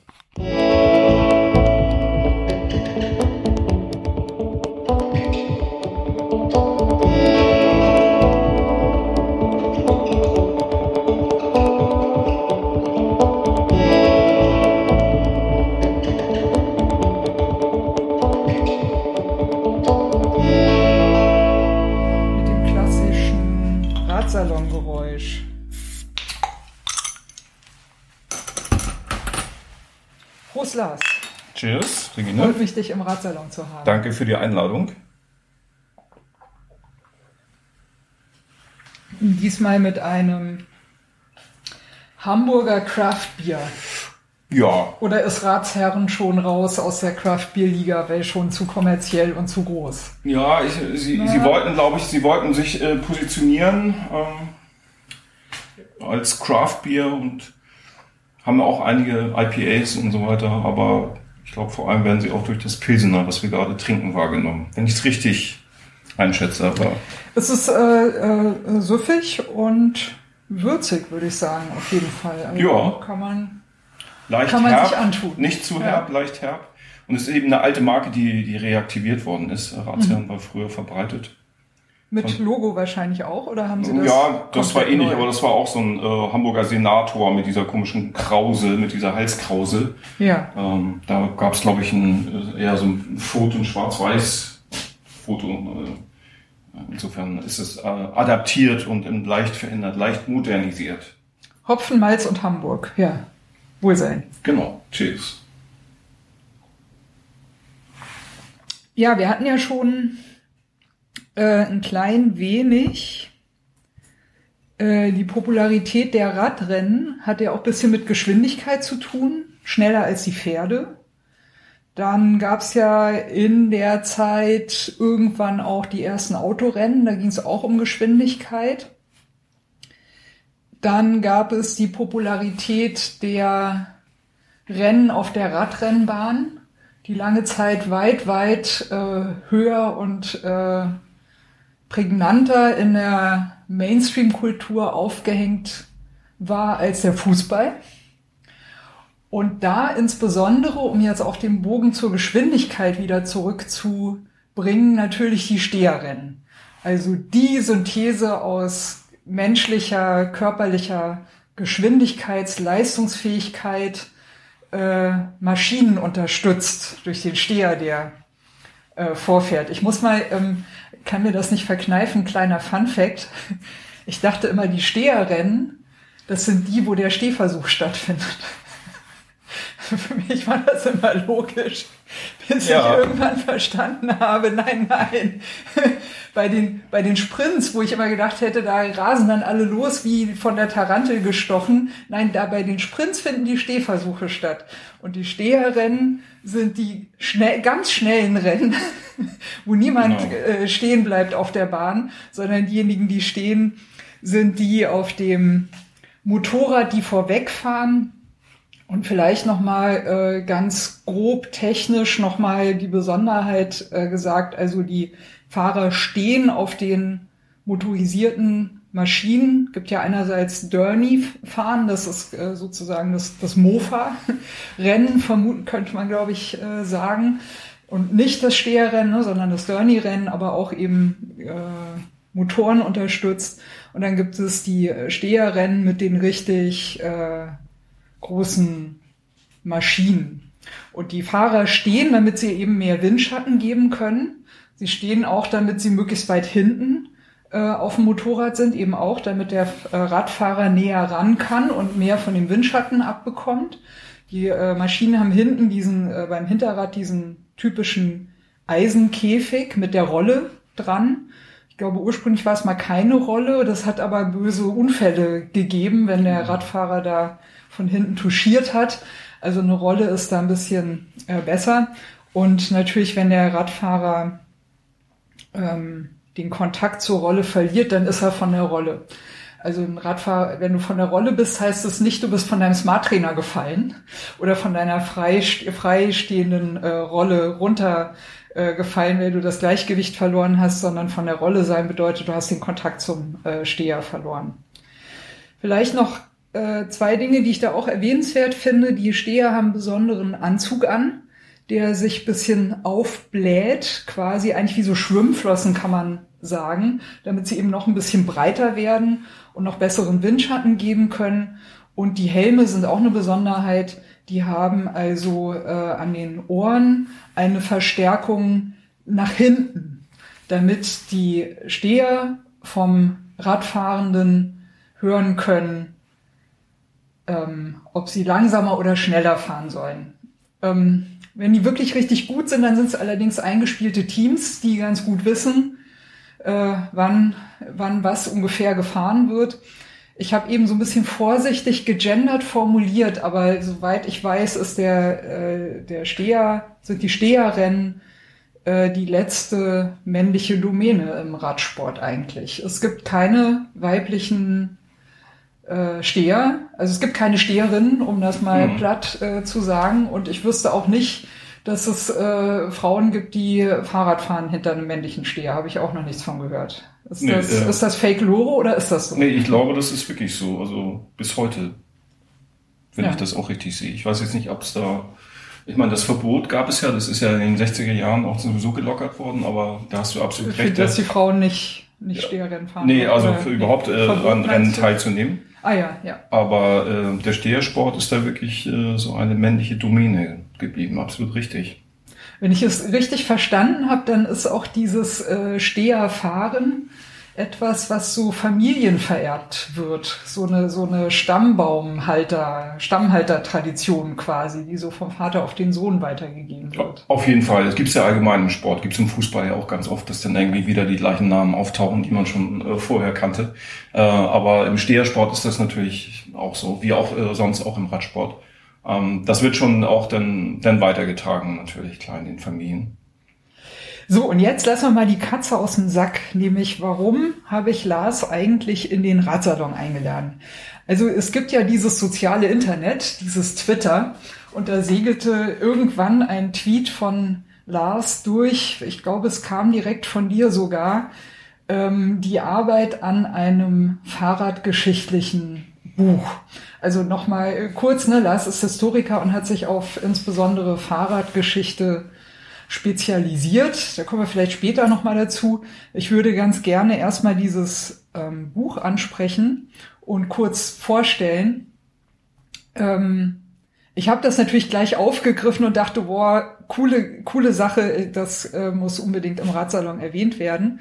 Ähm, Lars hat daraufhin sofort mir ein äh, Rezensionsexemplar zukommen lassen ähm, ich muss sagen, ich habe bei mir zu Hause einen riesigen Stapel von Büchern, die äh, ich mir selbst gekauft habe oder die mir zu, zugekommen lassen wurden, die ich gerne lesen möchte. Und dieses Buch ist, das habe ich einfach sofort mich dran gemacht an die Lektüre. Und zwar, weil ich finde, dass es sehr, sehr schön gemacht ist. Also ähm, hier von mir auf jeden Fall allein schon äh, für die Machart des Buches eine klare Kaufempfehlung. Gönnt euch dieses Buch, legt euch das zu. Ich würde das fast schon als äh, in Richtung Bibliophil bezeichnen. Also es ist ein schönes Hardcover, ist sehr schön gesetzt. Ähm, schöne Abbildungen auch drin, informative Abbildungen, vielseitig. Das hat mir extrem gut gefallen, muss ich sagen.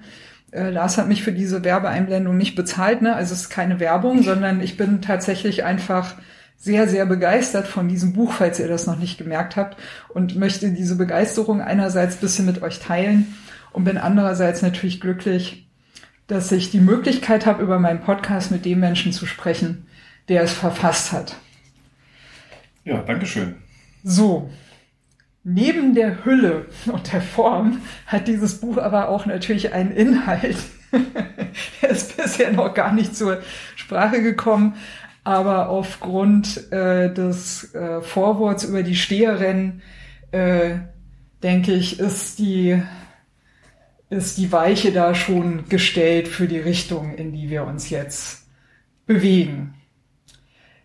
Bevor wir erwähnen, worum es inhaltlich genau geht, ist ja doch ein Spezialthema. Also es geht um eine bestimmte Zeit, es geht um eine bestimmte Form des Radrenns, es geht um eine bestimmte Radrennbahn, die eine Geschichte hat in Deutschland. Es geht um einen bestimmten Schauspieler, der eine Geschichte hat in Deutschland. Und es geht um eine bestimmte Zeit. Da kommt sehr, sehr mhm. viel an Spezialbedingungen zusammen, die das auch inhaltlich, würde ich sagen, zu einem zu einem Kleinod machen. Ähm, vielleicht, bevor wir, bevor wir den Titel dann verraten, Wie bist du dazu gekommen, dich ausgerechnet damit zu befassen? Das war äh, durchaus Zufall, weil Gerd, Gerd Nissen, der Grafiker, der das Layout verantwortet hat. Hat er mit dem Gregers-Nissen zu tun, nee, nee, den wir die, gerade hatten? Nee, nee, das ist nee, ein anderer okay. Star. Aber äh, in Schleswig-Holstein ganz oben im Norden, äh, da gibt's den einen oder anderen Nissen. Ja. Äh, er hat auch mal geforscht, aber äh, er gehört nicht zu der Gregers-Nissen-Familie. Insofern sind das äh, unterschiedliche Familien, aber ähm, gleicher Nachname, schöner Zufall und ähm, Gerd fährt auch gerne und gern zügig, aber gerne auch äh, radtouristisch unterwegs. Äh, und äh, bei einer Tour durch äh, die neuen Bundesländer ist er eben auf diese Story gekommen, dass da mal in Forst. Er ist durch Forst gefahren. Er ist nach Forst gefahren, hatte das vielleicht vorher schon äh, auch irgendwo am Rande mitbekommen und hat dann aber auch ganz gezielt diese Radbahn, die ja immer noch existiert, 1906 erbaut, ähm, äh, hat die äh, besucht, die Stadt besucht, die Radrennbahn, äh, hat glaube ich auch ein paar Runden auf der Radrennbahn fahren dürfen und hat dort von den Verantwortlichen vom äh, Polizeisportverein Forst äh, dann auch die Geschichte nochmal äh, erzählt bekommen, dass da vor vielen Jahrzehnten, 1932, dieser seinerzeit berühmte Uferfilm Strich durch die Rechnung gedreht worden ist. Und äh, Gerd, Strich durch die Rechnung hört sich eigentlich nach einem Buchhalterfilm an. Man denkt nicht, dass es um Radfahren geht. Ja. Vor allem, wenn man hört, wer der Hauptakt als Schauspieler ist. Genau, sollte auch erst Rivalen der Kurve heißen, aber dann haben sie es doch in Strich durch die Rechnung äh, geändert. Ich glaube, der französische Titel hat noch was. Genau, es sind nämlich äh, ja. witzigerweise äh, zwei äh, Fassungen entstanden, eine deutsche und eine französische mit unterschiedlichen Schauspielern oder mit den meisten unterschiedlichen Schauspielerinnen und Schauspielern. Äh, das zeigt schon, der Tonfilm war ja kurz davor eingeführt und etabliert aber äh, Synchronisation äh, gab es noch nicht oder noch nicht äh, in ausreichendem Maße und qualitativ noch nicht gut. Und deshalb haben die, die Filmfirmen dann verschiedene äh, unterschiedliche Sprachenversionen gemacht. Und in diesem Fall eben eine deutsche und eine französische Fassung. Und äh, genau, Gerd äh, hatte mir davon erzählt, hier der Uferfilm, bekannter Film damals, mit Heinz Rühmann, der natürlich eher mit anderen Filmen verbunden wird. Äh, also der, der Film, der seinerzeit auch als Radsportfilm ja beworben worden ist, äh, auch durchaus in der Radsportszene, der ist äh, ja, verschollen, kann man sagen, weil es ihm auch keine Kopien mehr gab, die, die aufgeführt worden sind und gezeigt worden sind. Insofern war der Film eigentlich nahezu weg aus dem kollektiven Gedächtnis, kann man glaube ich wirklich sagen auch in den diversen Heinz Rühmann Büchern spielt er eigentlich auch gar keine Rolle. Wird vielleicht mal ganz kurz am Rande in ein, zwei Sätzen erwähnt, aber ansonsten nicht. Aber wir dachten uns, da kommt auch einiges zusammen. Das ist irgendwie eine schöne Geschichte. Radsport, Film, äh, aber auch so eine einerseits Lokalgeschichte, weil natürlich in Forst äh, das schon bekannt ist und auch ein bisschen hochgehalten wird. Forst hat auch immer noch äh, eine große Stehergemeinde und auch Steherrennen-Fangemeinde. Genau, da werden auch verschiedene Rennen. Der, der Pfingstpreis wird unter normalen Umständen äh, jedes Jahr äh, da ausgerichtet, durchaus auch international ein wichtiger Ort für, für den Stehersport. Und insofern hat in Forst äh, die Idee auch dann relativ schnell äh, Anklang gefunden und äh, die haben uns ein wenig unterstützt. Und so konnten wir dann das Buch machen. Was war ein bisschen schwierig war und diesen Corona-Bedingungen es immer noch unklar war, kann es äh, präsentiert werden? Gibt es eine Lesung vielleicht? Gibt es eine Lesung, gibt es eine Veranstaltung und ja. so weiter. Und, und deshalb war das eine ganze Zeit lang offen, wann und wie das Buch fertig sein muss. Äh, aber wir haben es dann doch geschafft, äh, das Buch fertigzustellen und die Geschichte auszubreiten. Und es freut mich natürlich, dass dir das gefällt. Ähm, das soll auch extra äh, nicht, ja. nicht nur als äh, für Radsportfreaks äh, erzählt werden, diese Geschichte, sondern durchaus auch als eine, du hast es auch schon durchaus angedeutet, als so eine zeittypische Quelle.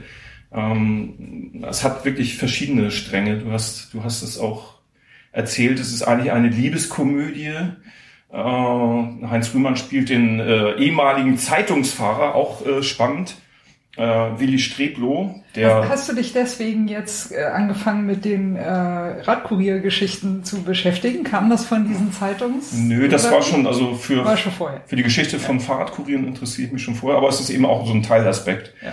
Äh, und äh, das Wie sind diese Ze Fahrradzeitungs Austräger sind das die Vorgänger wahrscheinlich von den Radkurieren, kann man das so Äh, sagen? Vorgänger Oder? nicht, ja, es waren natürlich auch Radkuriere, aber es war, sag ich mal, eine, eine eigene Szene, Mhm. äh, aus der auch viele erfolgreiche äh, Radsportler und auch Steher äh, entsprungen sind. Also insofern steckt in dieser, in dieser fik fiktionalen Aufbereitung des Films äh, steckt durchaus ein Wahrheitsgehalt. Walter Sawall beispielsweise, auch eine Berliner Legende, 1928 Europameister, der auch ein bisschen mit dem Film äh, sozusagen äh, angedeutet wird, weil er eben in den 20er Jahren so erfolgreich und so berühmt war.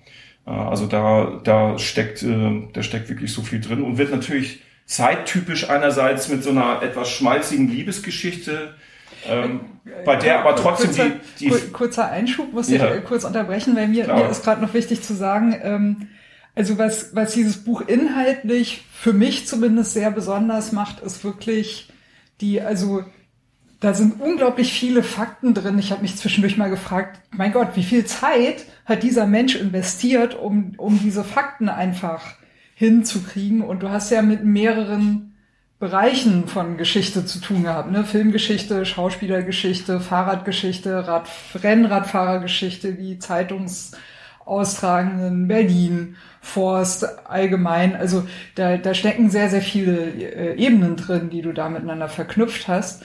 Und mir ist es gerade wichtig, das nochmal kurz vorweg zu schicken, ähm, weil wir können in diesem Radsalon nur sehr grob auf die ein oder anderen Dinge so ein bisschen eingehen. Ähm, aber oder und in diesem Buch ist das halt alles wirklich äh, sehr korrekt und sehr dicht mit den entsprechenden Fakten niedergelegt. So, das heißt, ich würde also, falls euch die, dieses äh, spezifisch interessiert, muss ich euch leider auch empfehlen, euch das Buch zuzulegen, weil das alles, was da an Fakten drin steckt, das können wir im Ratsalon nicht wiedergeben. So, das vielleicht mal kurz vorweg. Das heißt, wir gehen jetzt einfach in ein paar Sachen rein, Klar, die gerne. sich jetzt im Gespräch ergeben.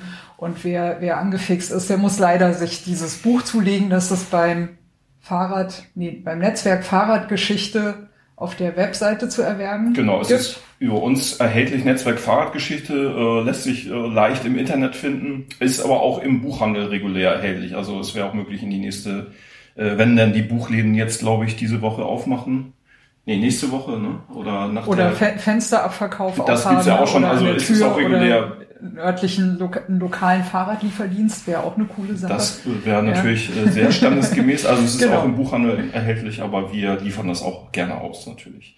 So, jetzt, also wir haben es zu tun mit dem Film Strich durch die Rechnung mit Heinz Rühmann. Ich glaube, der Film kam, da habe ich 32 richtig in Erinnerung. 32 Oktober 32, raus. genau. Genau. Und wurde sozusagen wahrscheinlich im Sommer 32 dann in Forst auf der Radrennbahn Genau. gedreht. Der ist im Juli, August 1932 in Forst bei teilweise sehr heißen Temperaturen äh, gedreht worden.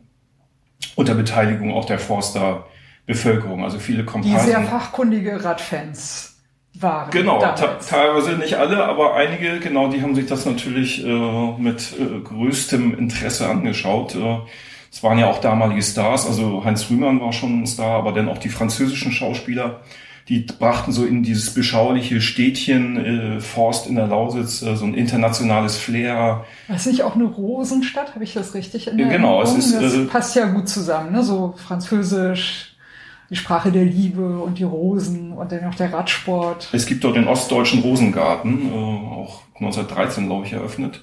Äh, ansonsten äh, Tuchfabrikation, also eine Industriestadt gewesen zu der Zeit, aber eben auch eine durch die Radbahn letztendlich eine Stadt des Radsports seit äh, 1906 mit Eröffnung der Bahn. Siehst du eine Verbindung zwischen der, dem Industriestandort und der Faszination für die Steherennen, so als Verbindung so zwischen Maschine und körperlicher Leistungsfähigkeit? Ja, Oder ist das, das- zu, zu sehr an den Haaren herbeigezogen? Das ist vielleicht zu direkt, aber diese, diese Begeisterung, die gab es natürlich äh, vielerorts.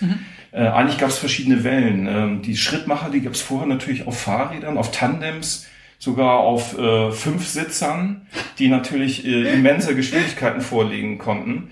Äh, und dann mit Einführung der ersten Motorrädern, die häufig noch technische äh, Probleme hatten, also nach 1900, die, die äh, kleinen Motoren, 3 PS, 5 PS, glaube ich, äh, die fielen oftmals aus, aber, aber diese, diese neue Komponente, der Lärm, das Knattern, das Rattern und natürlich die deutlich der erhöhten Benzingeruch in der Luft. Benzingeruch, ein bisschen so Formel 1, äh, der Reiz, den die Formel 1 für einige noch hat, möglicherweise, äh, das war auch so ein bisschen in, ging in diese Richtung äh, vor 100 Jahren, direkt nach der Jahrhundertwende.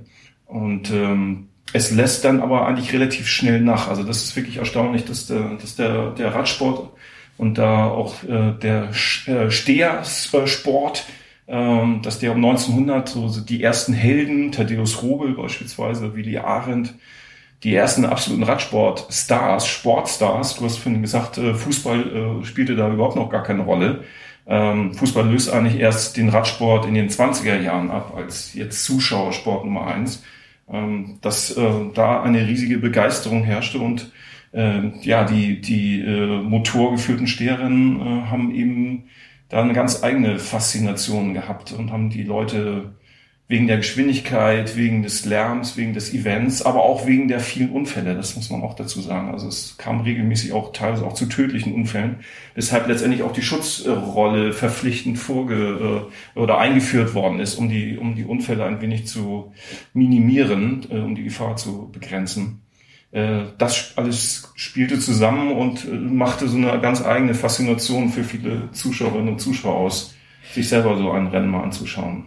Jetzt können wir uns natürlich auf jeden Fall schon denken, dass der Film natürlich spektakuläre Rennszenen haben muss. Also das ist, glaube ich, auf jeden Fall ein, eine Sache, mit äh, der der Film punkten kann. Aber der braucht natürlich auch eine Geschichte. Es ist ja kein Renndokumentarfilm, sondern ähm, du hast es schon angedeutet, es gibt eine Liebesgeschichte, aber es muss ja in dem Rennen auch um was gehen. Und es geht ja, glaube ich, um, um zwei Dinge. Das eine, dass der Heinz Rühmann überhaupt an dem Rennen teilnehmen kann. Das ist ja schon so eine wackelige Geschichte. Und das andere hat so einen leicht äh, patriotischen äh, und ich glaube in Teilen auch antisemitischen Einschlag. Wie, ja. ist, wie ist der Plot von dem Film? Ähm, da muss ich vielleicht noch mal ganz kurz auf die literarische, literarische Vorlage zu sprechen kommen. Ähm, das konnte ich, ähm, denke ich, ganz gut herausarbeiten. Äh, die Vorlage ist nämlich ein Theaterstück von einem Fred Antoine Angermeier, der in den 20er Jahren in Berlin lebte, äh, verschiedene Theaterstücke schrieb und 1930 eben ein Theaterstück äh, namens Strich durch die Rechnung, der Strich durch die Rechnung verfasste und äh, auch den Berliner Radsport ein bisschen porträtieren bis persiflieren wollte, die Typen und die Figuren. Äh, und bei ihm hat das auf jeden Fall eine klare antisemitische Stoßrichtung, äh, weil der Besitzer der Radrennbahn äh, einen jüdischen Namen trägt. Ähm, ähm, und insofern äh, äh, er äh, das Rennen verschieben will, um sozusagen möglichst viel Profit zu machen. Also ein ganz klassisches antisemitisches Stereotyp äh, wird, wird da bedient von ihm 1930. Der, der integre Sport wird äh, durch das Geld verhunzt. Gen genau, genau. Natürlich moralisch ganz verwerflich. Genau. Und ähm, die UFA greift den Stoff auf, mildert das aber ab. Also äh, die, dieser jüdische Name ähm, äh, wird äh, weggelassen ähm, es wird dann eher durch einen sehr unsportlichen, äh, unsportlichen Sportmanager äh, Paradies äh, verkörpert. Sehr, sehr beleibt, immer mit einer Zigarre im Mund. Genau, der auch so ein, auch so ein äh, bestimmtes Klischee bedient. Äh, ne, so ein unsportlicher Manager, der so hinten die, äh, die äh, Fäden zieht äh, und da das einfädelt, dass das Rennen verschoben wird, um eben dem äh, ehemaligen und alternden Weltmeister äh, Banz sozusagen zum Sieg zu verhelfen. Also es geht darum, dass ein bestimmtes Radrennen ausgetragen werden soll. Ich habe den Namen gerade vergessen. Das war auch, glaube ich, irgend so ein, so ein typischer, ne? Das goldene Rad. Das genau. Gold, ja, genau. Und ähm, es gibt insbesondere, ich weiß nicht, nee, es sind eigentlich auch nur drei, drei Teams auf der Strecke, drei Steherteams nur auf der Strecke, ne? Nämlich das von äh, Rühmann, äh, Willi Streblo. Genau, dann. Das von Banz. Ja, dann gibt's den Südamerikaner Rodriguez, wie er nur äh, bezeichnet genau, wird. Ich weiß auch gar nicht woher aus Südamerika, aber. der Süd, der auch Indianer genannt Genau, also wird, da ist Ja, auch so eine äh, durchaus rassistische Komponente. Da ist jemand, der äh, nicht dazugehört und der sozusagen als noch der Indianer bezeichnet wird äh, und sich die Leute, die Zuschauer auch ein wenig darüber lustig machen. Gibt es auch die, die Szene im Film, wo der äh, Manager, also der, der Verschieber Paradies, will ja mit dem auch entsprechend dealen, damit der Banz da seinen äh, Vortritt bekommt. Und da macht er so komische Gesten auch irgendwie, ne? Und spricht mit dem nur so. Südamerika, du Erster. Deutschland hier, du nicht Erster, du Zweiter. Ne? So, Genau, genau, da wird sozusagen- So mehrere, also etliche, einige Zeit im Film geht dafür drauf, wie er dem dann versucht, das klar zu machen. Da wird es eingefädelt, da genau in der, Genau. in der Szene. Ähm, das Spannende ist aber auch, dass wirklich tatsächlich ja auch erfolgreiche ähm, Steher, äh, Georg Pavlak beispielsweise, ähm, auch äh, als Statisten beteiligt waren, äh, damit das auch einigermaßen äh, glaubwürdig aussieht. Äh, die im Film allerdings nur ganz kurz auch zu sehen sind, teilweise auch auf den Anzeigentafeln. Aber die Story, die spitzt sich dann schon zu, zu diesem äh, Dreikampf zwischen diesen beiden oder zwischen den drei erwähnten äh, Personen äh, und spitzt sich allgemein gegen Ende äh, dramatisch zu. Äh, Da kommen wir gleich noch sagen. drauf, genau. Ja. Ich würde nämlich sagen, äh, zuerst mal kurz, ähm, also zwei äh, Menschen haben wir quasi ja schon vorgestellt mit ihrer Rolle im Rennen, nämlich den Banz, der Weltmeister, äh, der so ins Alter kommt, und äh, den Südamerikaner haben wir jetzt auch schon. Da ist, glaube ich, jetzt relativ klar, die nehmen am Rennen teil und warum. Jetzt haben wir aber den äh, Willi Streblo, der ja erstmal darum kämpfen muss, dass er überhaupt an dem Rennen teilnehmen kann. Also er ist ehemaliger Zeitungsfahrer, er ist sehr, sehr gut. Er, ist, er hat auch eine Fanbase, das wird da deutlich gezeigt. Er ist der Einzige, der eigentlich so eine richtige Fanbase hat. Ne? Der Ja. Film fängt schon an mit einer Szene, wo so äh, Straßenjungs ein Rennen nachspielen und alle wollen Willi Streblo sein. Das ist klar, ne? da, da wird schon so eine Hierarchie auch aufgemacht, ne? wer, Ja. wer, wer nur Willi Streblo fahren kann. Das Problem ist jetzt, er braucht zwei Laufräder, die kosten 90 Mark und die 90 Mark hat er nicht. Ich habe eigentlich nicht verstanden, warum er die zwei Laufräder unbedingt braucht. Hast du das kapiert?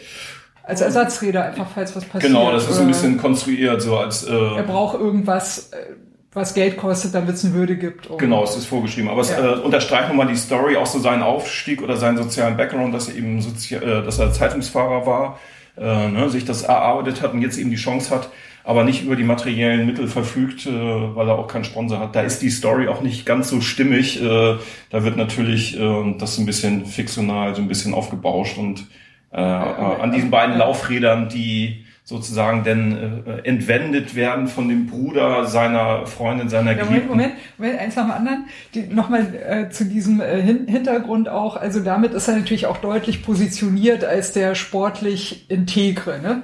Also er hat wenig Geld, weil er ist halt nur am Sport interessiert und alles darüber hinaus sozusagen, wo es dann eine Infrastruktur geben könnte, auf die er sich verlassen könnte, ist dann eben, er muss dann entweder einen Sponsor haben oder einen Manager, der dann für ihn quasi vielleicht auch hinterrücks was dreht oder so. Das hat er alle, alles nicht, weil er ist der integre Sportler, der wirklich an der Leistung interessiert ist und dessen Herzblut am Sport hängt und nicht am Geld und nicht am Management und nicht an den Sponsoren und so weiter und so weiter. Also da ist er klar, klar eingeführt. Genau, Jetzt hat er eine Freundin, die Honey, Hanni, gespielt von Tony van Eyck. genau. Und die hat einen Vater und der hat ein Radgeschäft. Genau. Und in dem Radgeschäft gibt's natürlich Laufräder. Und die hätte der Willi Streblo natürlich gerne. Jetzt ist er sich aber natürlich zu gut.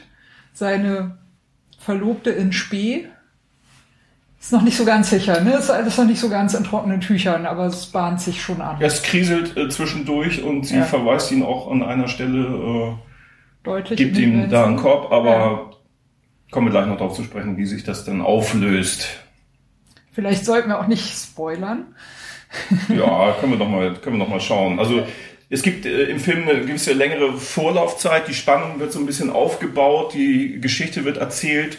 Äh, du hast vollkommen recht, der, der Willi Streblo, gespielt von Rühmann, wird so als aufrechter Sportsmann, als ehrlicher Sportsmann, der seine äh, sportliche Chance sieht äh, und dann ja mehr oder minder zähneknirschend ähm, ja, sich darauf einlässt, dass das Rennen verschoben wird. Das ist sozusagen die, die Story, die da Weil aufgebaut er könnte wird. da das Geld für die Laufräder bekommen, beziehungsweise den entsprechenden Sponsor, der mit dessen Aufschrift auf dem Trikot er dann auch fahren würde und könnte darüber dann wenigstens auch teilnehmen. Genau, genau. Weil er sich aber eigentlich zu gut ist, äh, beim Vater seiner Angebeteten um die Laufräder nachzufragen. Und er ist auch nicht ganz ohne der Vater von der Angebeteten. Ne? Der hat Ja. ja. im, im, im äh, Radladen hängt ganz groß hinter der Theke, ne? hier kein Kredit, Ja, genau. auf Pump ist nicht. Hier wird nicht angeschrieben, genau. Genau. Der alte Spengler, genau, es hat noch ein bisschen auch so äh, Berliner Schnauze. Der Film spielt ja auch äh, fiktional in Berlin, also auch natürlich so ein bisschen mit ein paar, sag ich mal, Figuren, auch äh, äh, auch die die Ja, Kid, die Straßenjungs ne, zu die, Beginn. die Kids, Ja. äh, genau. Ähm, also insofern soll das schon ein bisschen auch äh, wie in der äh, in dem Theaterstück von dem Angermeier so ein bisschen auf die Berliner Radsport Steher-Szene auch abspielen. Äh, Und in dem Film wird das natürlich ein bisschen, äh, bisschen abgehoben, ein bisschen abstrahiert. Aber es gibt trotzdem den einen oder anderen äh, ähm, Einblick und es gibt ja auch sogar die, die echten, echten Sponsoren, die, die auch da auf der Werbebande zu sehen sind. Wen haben wir denn da? Ich glaube, Rühmann fährt letzten Endes, also Streblo fährt letzten Endes für Stern, glaube ich. Genau, und Arcona-Räder, Das ist der Banz, ne? Glaube ich.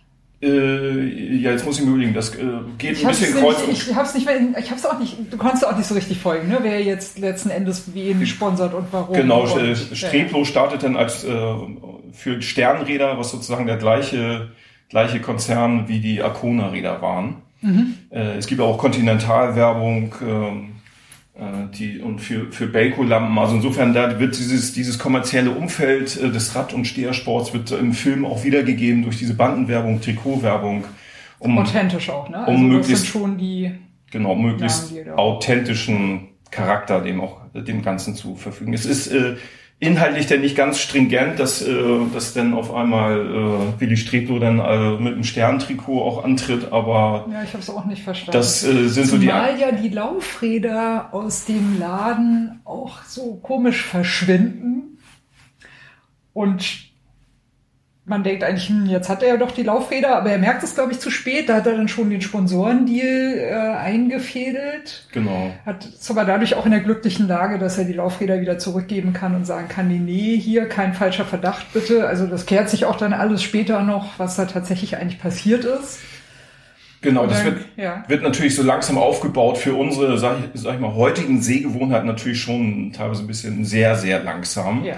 Ähm, wird, wird so diese Story äh, aufgebaut. Der Film ist leider nicht veröffentlicht, aber ähm, die Murnau Gibt's den Stiftung, nicht auf DVD? Nee, gibt's bisher nicht, nein, ähm, Ah, okay. ähm, die Murnau Stiftung, die die äh, Nachfolgerechte des UFA-Konzerns hat, die hat sozusagen da die Hand auf die Rechte.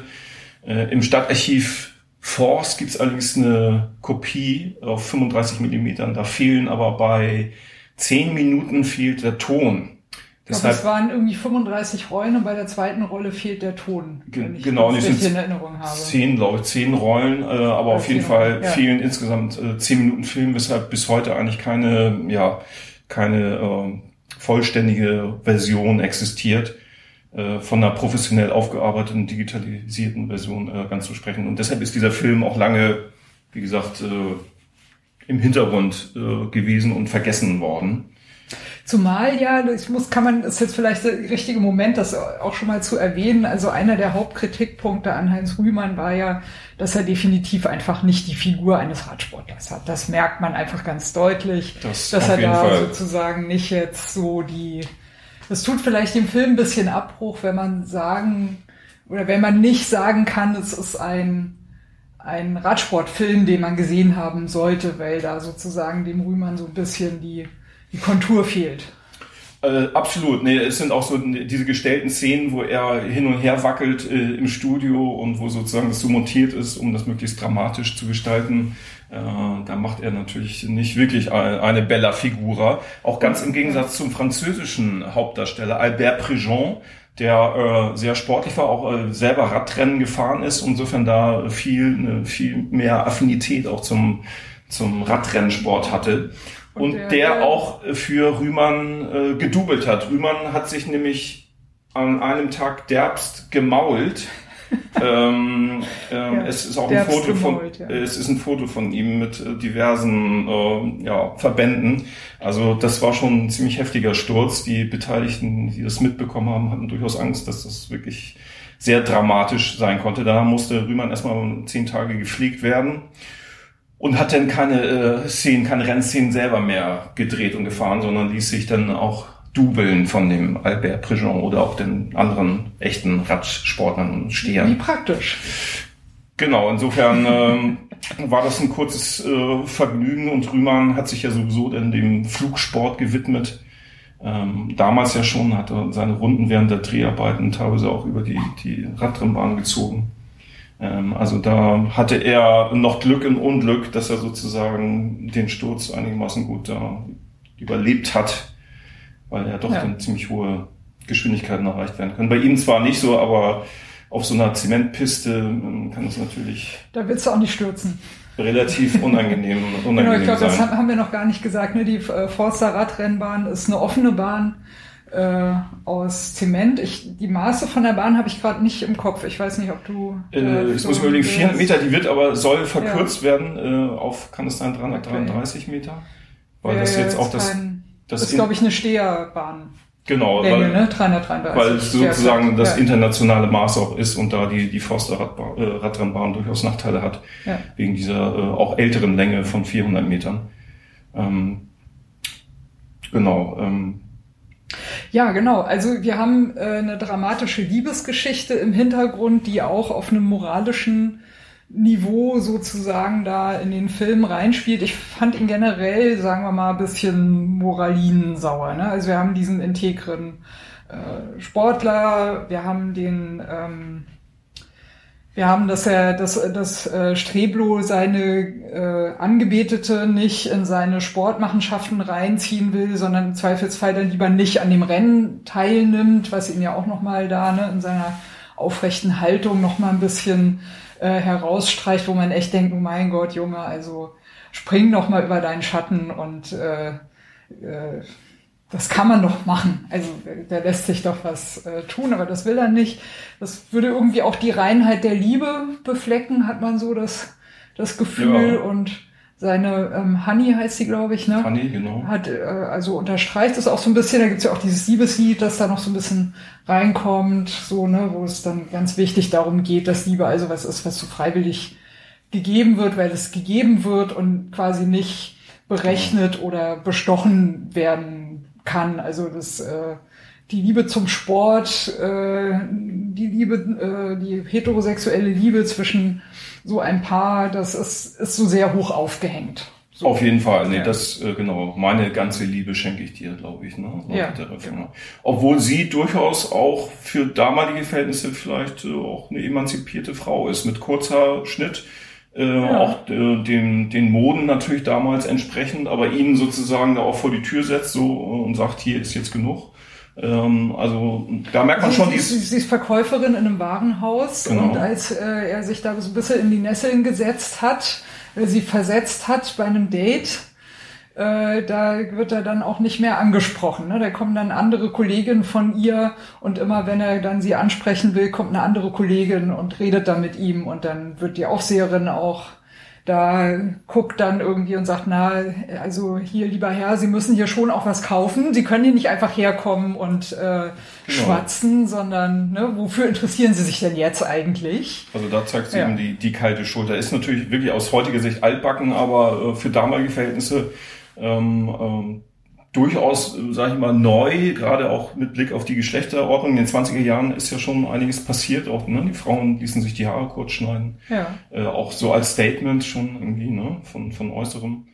Und so Sie ganz hat auch bisschen. ihr eigenes Geld verdient, das war auch klar, ne? Und da hat Das- er dann auch nicht reinzufunken in den Beruf, Das- weil da, ja, wenn Das- sie ihm nicht gewogen ist. Das natürlich auch. Äh, ähm, insofern hat sie da durchaus, äh, auch wenn sie sehr jung wirkt, äh, das Mhm. kommt auch noch vielleicht dazu, äh, aber auch so ein, durchaus auch einen eigenen Kopf in dieser doch schmalzigen Liebesgeschichte. Ja, das muss man so sagen, glaube ich. So, jetzt kommen wir zum großen Finale auf der auf der Radrennbahn, glaube ich. Ne? Also die, äh, wir hatten ja, gut, man könnte jetzt noch, glaube ich, erwähnen, die eben diese Schieberszenen irgendwie ne, mit dem Manager, aber ich glaube, das haben wir schon äh, zur Genüge eigentlich besprochen. Also auch das spitzt sich zu.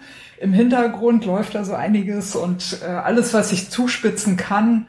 Es gibt noch einen Sidekick mit dem Buchhalter aus der väterlichen Firma des Sponsors von Buns, der eigentlich irgendwie, naja, also es gibt mehrere Nebenstränge, die sich dann äh, sowohl was die Liebe zum Sport als auch die Liebe zwischen Männlein und Weiblein anbelangt, dann äh, dramatisch zuspitzen zu dem Rennen auf der Rennbahn. Und jetzt fragt man sich aber natürlich, was ist denn jetzt eigentlich der Strich durch die Rechnung? Also warum heißt das Ding so und warum hat Strich durch die Rechnung was mit Radrennen? Ich weiß nicht, bei dem Titel, ich würde da nie an Radsportfilmen denken. Nee, nee, äh, würde man auch nicht. Ähm, das war wahrscheinlich auch ein bisschen das Kalkül, weil die Überlegung möglicherweise war, auch Radsportfilm ist vielleicht ein bisschen zu speziell. Äh, ist ja auch relativ spät, 1932. Also in Berlin war zwar auch ein Sechs-Tage-Rennen und so, das war natürlich populär, aber ansonsten war jetzt der, der äh, Stehersport äh, bei weitem nicht mehr ganz so angesagt, wie das jetzt um 1900 der Fall war. Der ist von den Autorennen wahrscheinlich und vom Fußball Genau, Fuß, worden. Fußball, also 20er Jahre ist der Fußball schon dann sehr angesagt, ne? mit auch Zehntausenden, so viel wie in die Stadien passten. Ähm, da kann dann auch so der Radsport mit den, mit den Radrennbahnen nicht mehr mithalten. Äh, da gibt es schon so eine, so eine Bedeutungsveränderung. Und ähm, ja, der Name kommt daher, weil ähm, das abgekartete Spiel, das verschobene Rennen ähm, sich doch anders gestaltet, als es eigentlich geplant war. Äh, und da spielt der, der ausländische Fahrer, der Manuel Rodriguez, äh, du hattest richtig gesagt, eine genaue Nation wird nicht gesagt, das reicht einfach Südamerikaner. Ja, der Indianer. Der, der Indianer. So, ne? ja, ja, äh, genau, das ist ja auch nicht so schön da. Ja, ja. Wie er auch im äh, Publikum als ob, als ob Indianer Radrennen fahren. Also, naja, egal. Das, nee, das ist so durch sein Äußeres, durch die, sein, sein, sein dun, dun, seine dunkle Haare und seine, sag ich mal, äh, nicht besonders deutsches Äußere. Äh, das wird, das spielt darauf, da natürlich darauf ja. an. Auf jeden Fall äh, erscheint sein Botschafter auf einmal auf der Tribüne. Äh, der Manager äh, tut dies kund äh, und feuert seinen Fahrer an, also den Manuel Rodriguez, der sozusagen eigentlich gekauft wurde. Gekauft wurde für ein paar hundert Mark, äh, aber dann trotzdem attackiert äh, aus der Ehre für Weil seine Nation, für seinen Botschafter. Das ist natürlich auch sehr Klischee, sehr stereotyp beladen. Die sind ne? so emotional, diese Indianer. Die emotional, wenn es dann, dann um die Ehre geht, dann, dann äh, ne, brennen sie durch. Äh, Im Zuge dessen äh, sagt dann auch äh, der, der Manager von Bands, der Paradies, äh, zu dem Willi Streblo, ach nee, weißt du was, attackier. Und da kriegst du, äh, kriegt er auf einmal, wie du auch mal das durchaus so ein bisschen so ein nationalistisches Ding. Da ist Willi Streblo jetzt nicht nur der einzelne Berliner Fahrer, da kriegt das so ein bisschen doch so einen nationalen Anstrich.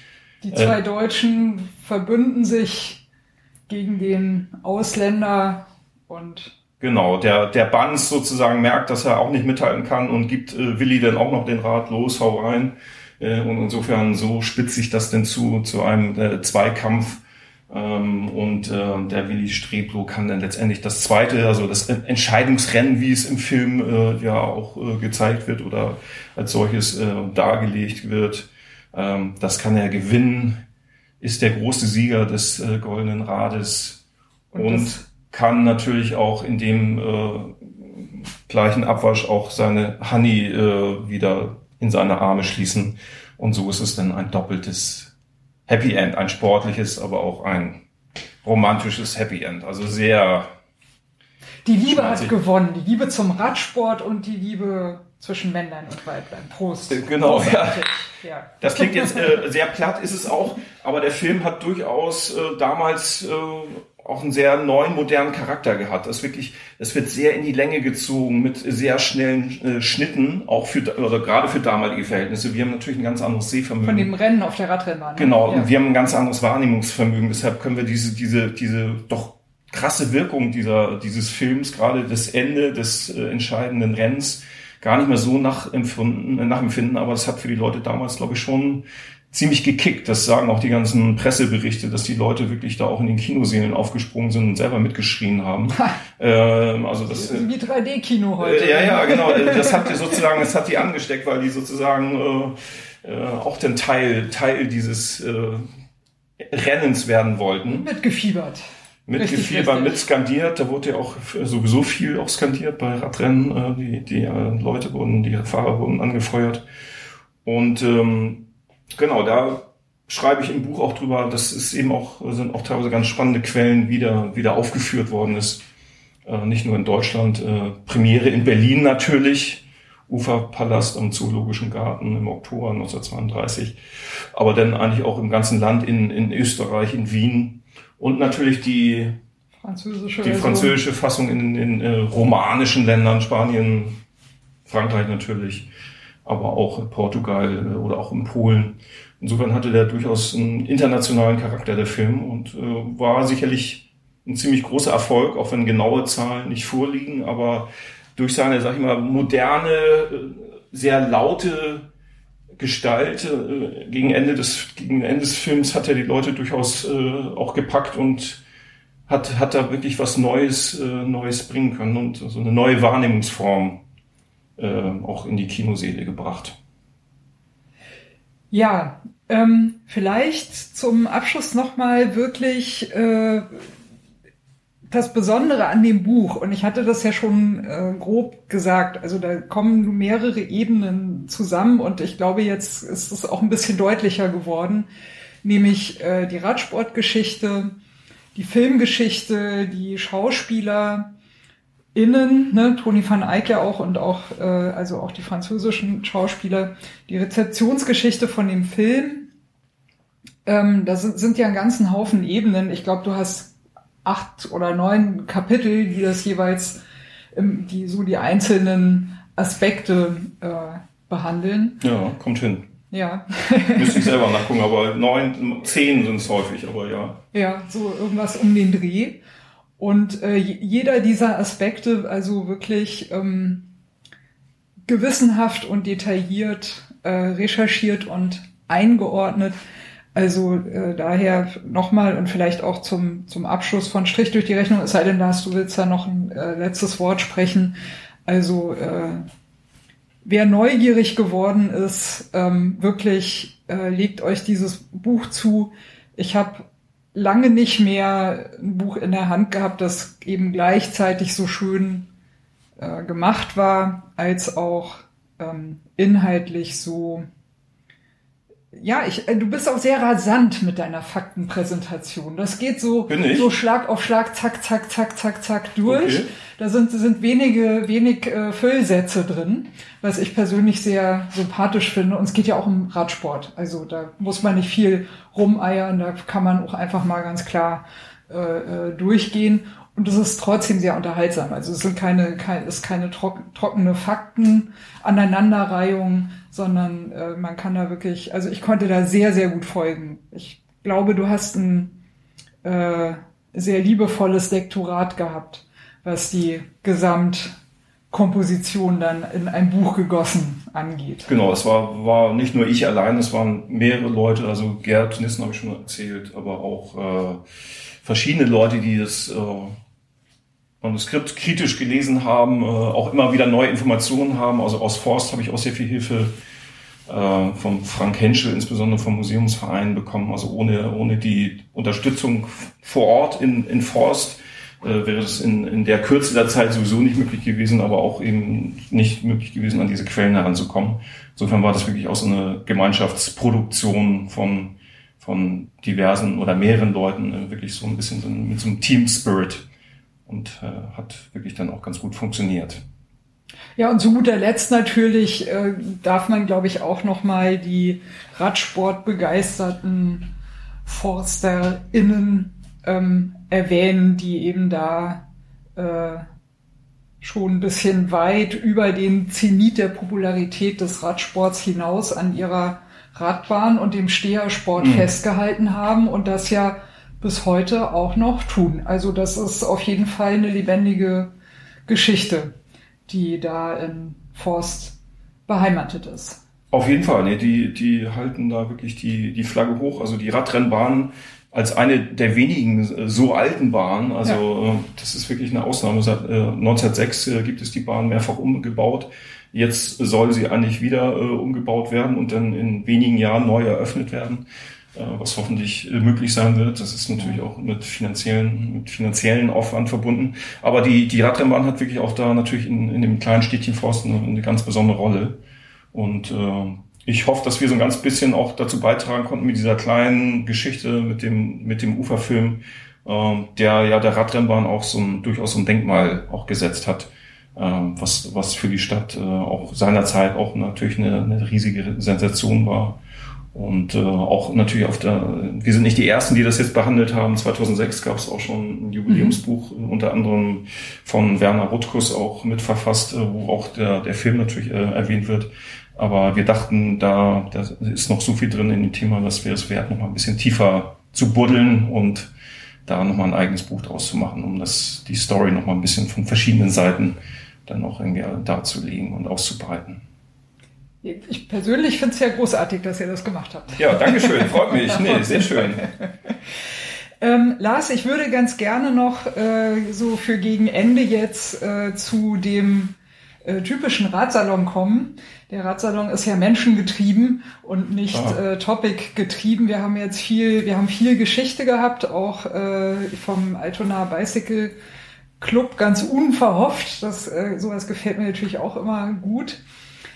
Ähm, wie, wie bist du als Historiker auf die Idee gekommen, dich auf Fahrradgeschichte zu spezialisieren? Kann man das sagen? Ja, ist das, ist dein Beruf sozusagen. Ich äh, versuche davon zu leben, sagen wir mal so. Doch, äh, Kauf, kauf dieses Buch. Ja, nee, das, äh, nee, und, und die anderen von Lars. Es geht trotz, trotz Corona äh, funktioniert es ganz gut, aber ich bin ja. freier Historiker, insofern äh, habe ich äh, jetzt keine, sag ich mal, Dauerstelle und bin an keiner Universität äh, angebunden.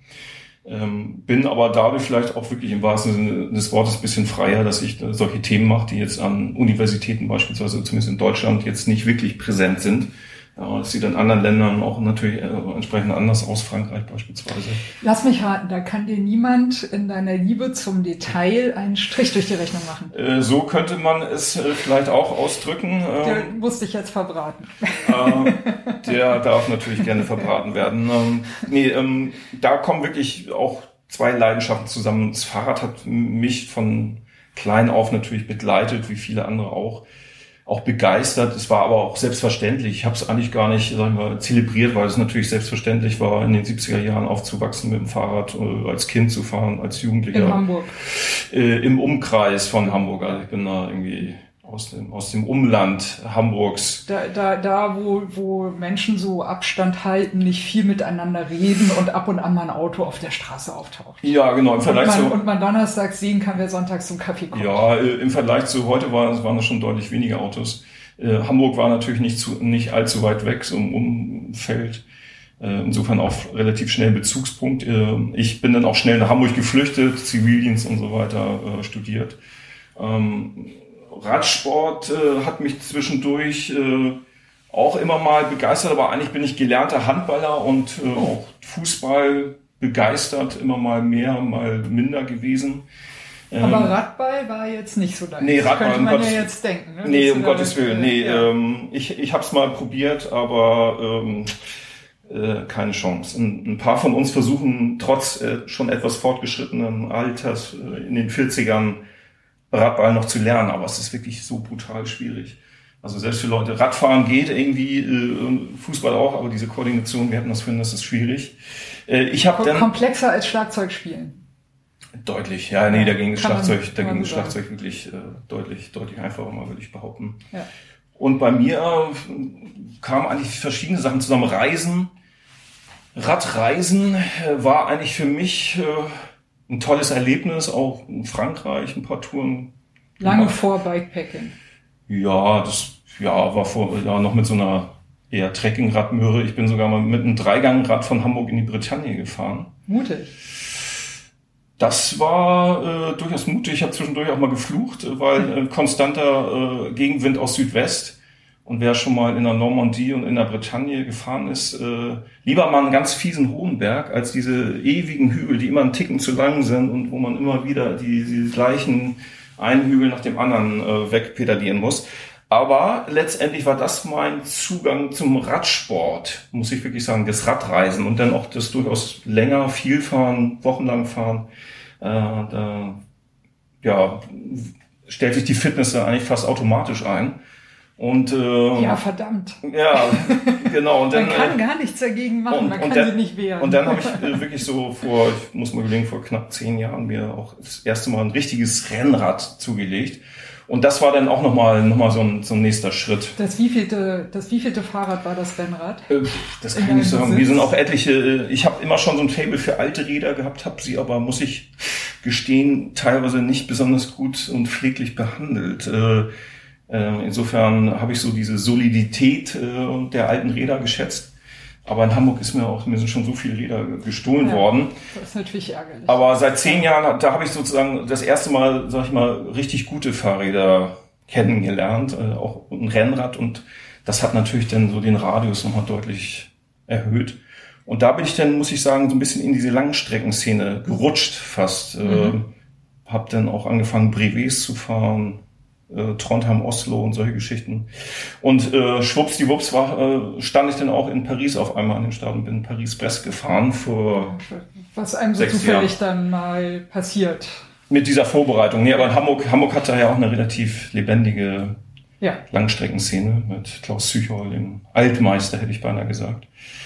Äh, die, die harte Hamburger Schule. Ähm, aber ähm, das war für mich auch ein tolles Erlebnis. Also wirklich da äh, dieses intensive Langstreckenfahren. Äh Vielleicht darf ich an dieser Stelle noch ein bisschen Werbung machen für den Super Berlin Express 747. Hamburg, Berlin, Hamburg. Sehr schön. Vom äh, äh, allseits geschätzten Rick Ryder. Gibt äh, eine Webseite, wer äh, Lust hat, findet dieses Jahr auf jeden Fall statt. Wer Lust hat, sich anzumelden, ihr könnt es googeln. Super Berlin Express 747 äh, schön ausgearbeitete Strecke und es gibt jedes Jahr äh, einzigartige, sehr, sehr schöne Spoke-Cards, die auch immer fahrradgeschichtliche Motive aufgreifen. Da ist der, der Rick immer sehr passioniert bei der Sache. Kurzer Sidekick. Genau, die Langstrecke. Die Langstrecke, genau, die, die hat mich dann auch wirklich gepackt, äh, die Höhen und Tiefen äh, auch der Langstrecke, was ja auch in gewisser Weise äh, Radreisen ist, auch natürlich eine sehr sportliche Form des Radreisens. Wer aber, will schon schlafen, wenn er Fahrrad fahren kann? Ja, nee, es reicht dann auch mal so ein kleines Nickerchen, 20 Minuten in irgendeiner äh, französischen äh, Bank äh, vor den EC-Automaten. Ähm, das äh, wirkt wirklich Wunder und äh, dann kann es schon weitergehen. Aber es ist eben auch wichtig, da so reinzukommen. Also es war, war für mich eigentlich auch gar nicht so ein großes Ziel, jetzt Paris-Brest zu fahren. Hätte ich mir auch nie vorstellen können. Könnte ich mir im Moment auch äh, überhaupt nicht vorstellen, weil ich äh, die letzten Jahre doch ein bisschen die Füße hochgenommen habe, muss ich äh, zugeben. Aber es ist so ein bisschen, ich mag es gerne, äh, wenn ich was mache, das auch sehr intensiv zu machen. Äh, das war einerseits mit dem Langstreckenfahren äh, auch so und äh, ist jetzt, hat sich jetzt ein bisschen mehr in diese ein bisschen nicht theoretische, aber historische Beschäftigung mit dem Radfahren und auch insbesondere mit dem Radsport verändert. Aber jetzt gerade so in diesen Corona-Zeiten bei mir ist auch jetzt so die Vorstellung, der Wunsch, so auch Radreisen, längere schwierig. Man Touren, weiß halt äh, nicht, wie die Infrastruktur ist, ne, die man unterwegs dann. Genau, nee, ist jetzt natürlich, aber äh, man merkt, äh, oder ich merke gerade jetzt in diesen Zeiten, wo das nicht unmöglich ist, ne, das einerseits die, die Sachen, die ich selber schon gemacht habe, aber auch so den Wunsch, sowas in Zukunft auch wieder mal wieder vermehrt zu machen, gerade auch zu reisen. Und äh, dann muss ich mal sehen. Also ich habe jetzt keine wirklichen Ziele. Du hattest ja eingangs äh, davon ja, gesprochen. Ja, ich wollte, wollte noch kurz, bevor wir zur Zukunft kommen, wollte, wollte ich noch einmal äh, anhorchen, ähm, dein allerliebstes Fahrrad? Mein allerliebstes Fahrrad, das wechselt auch wirklich. Also ich habe du hast uns noch nicht verraten, wie hoch N bei dir ist, bei N plus 1. Ja, äh, ich, äh, ich habe immer so verschiedene, ich habe Lieblingsräder so für ein, zwei Jahre und dann ändert sich das wieder. Verkaufst du die dann immer oder, oder werden die nee, geklaut oder, nee, eher nicht. stehen also, die in irgendeinem Keller dann und stapeln sich oder wie wie äh? ja die so in der Richtung ja, ja okay. äh, sind dann mehr oder minder äh, teilweise nicht fahrbereit. Ähm, also ich eine Zeit lang bin ich auch sehr gerne auf so einem 80er Moto Bekan, äh, französische Mittelklasse, aber äh, gerade auch so ein bisschen als Stadtrad. Ähm, Schöne Räder auch, auf jeden Fall. Äh, ja, auf jeden Fall sehr, sehr praxistauglich. Ein bisschen angedengelt, äh, gerade in Hamburg nicht verkehrt, dass man das auch mal angeschlossen äh, draußen stehen lassen kann.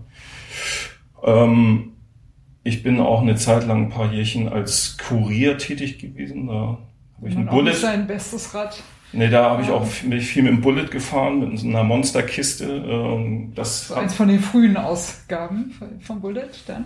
Äh, ja. So eins der ersten. Genau, so 2010, 11, glaube ich, dann elektrifiziert. Okay. Ja, da war das ja schon ein bisschen. Das war ja auch diese, tauglich. diese erste Kampagne, ich ersetze ein Auto, ne? war ja, ja. auch in Berlin, glaube ich, von Messenger. Richtig, genau. Richtig, ja. Da bin ich dann auch mitgefahren. Das war, war natürlich wieder ein ganz anderes Fahren, aber sozusagen so viel Last auch transportieren zu können. Auch sperrige Ach, Sachen, cool. Kühlschränke äh, mit einem Anhänger, mit einem 4 Meter Anhänger, irgendwelche äh, Waschmaschinen, Sofas, alles mögliche ja. transportieren zu können. Das war schon auch vor, vor einigen Jährchen, das war schon auch natürlich neu. Das hat mir auch Spaß gemacht. Insofern durchlaufe ich so verschiedene Stufen, als ob ich immer wieder so ein bisschen was Neues brauche. Äh, was Fahrräder. Das, was es dann ist, da bist du dann drin. Das, das fesselt dich dann. Das äh, schon auf jeden Fall, mehr oder minder. Natürlich, äh, gerade wenn es sportlich wird, ist es natürlich wirklich mit Höhen und Tiefen verbunden, aber das macht das ja auch so schön. Ne? Oder auf Radreisen ist es auch so. Ich glaube aber auch, dass sich das gegenseitig verstärkt, diese intensive Wirkung. Äh, die, die tollen Momente werden dadurch auch schöner und toller, dass es wirklich auch ein paar nicht ganz so schöne äh, Momente und Erlebnisse gab. Also das verstärkt sich, finde ich, so meine Sichtweise ein bisschen auch gegenseitig und macht es dann auch so toll. Und das ist beim, beim Kurierfahren zum Beispiel auch so. Also teilweise denkst du echt, wow, wow ist ja echt der geilste Job überhaupt. Und dann gibt's aber auch natürlich die anderen äh, Tage und Momente. Da gibt's eben auch diesen, diesen krassen Wechsel, diese extremen Gegensätze die dann aber auch so auf die, die eigene Gemütslage äh, doch durchaus auswirken. Und äh, das ist natürlich schon ein bisschen ein trauriges Kapitel, aber äh, ich habe mal auch irgendwo gelesen, so eine Suizidrate von Fahrradkurieren, Kurieren ist relativ hoch. Uh, fuck, okay. Und das, das ist vielleicht auch sogar, gehört, das ja, ist vielleicht wegen dieser ja. Ups and Downs, weil sozusagen, weil du, ne, hast natürlich immer auch diese, diese Gegensätze. Äh, ist, will da keine, ich bin kein gelernter Psychologe, insofern Nee, bin ich, schwierig. Ne? Bin ich da nicht geschult, ja, ja. das wirklich einzuschätzen, aber ich, äh, ich habe es mal irgendwie zufällig mitbekommen und äh, es könnte damit zusammenhängen, dass du wirklich da auch diese Highs hast und dann, dann natürlich auch die, also was ich, äh, was, ich nach, was ich nachvollziehen kann jetzt aus eigenem Erleben ist, ich meine, das, das Radfahren, wenn es richtig, richtig, richtig gut geht, ne, wenn du so in der Flow bist und kannst auch nicht reintreten und siehst dann der Tacho klettert auch mal ein bisschen höher als sonst und du kannst es eine Weile halten, das sind natürlich extrem tolle Momente. Und was ich von mir kenne, ist, dass ich dann denke, ah, dann machst du mal wieder eine Ausfahrt und dann fährst du wieder genau so wie da. Und äh, it's not gonna happen. Ne? Das also so und damit dann klarzukommen, dass du dich zwar vielleicht gerade abmühst, aber leider klebt das Hinterrad heute wirklich sehr am Asphalt. Und natürlich ist das Hinterrad schuld, ist ganz klar. Äh, also das wäre für mich, was ich mir unter Highs and Lows vorstellen würde. Und das musst du mhm. natürlich mental dann auch erstmal verarbeiten, weil dein Körper ist halt keine Maschine. Ne? So, das funktioniert Klar. eben so nicht. Und Klar. es gibt solche Tage und solche Tage.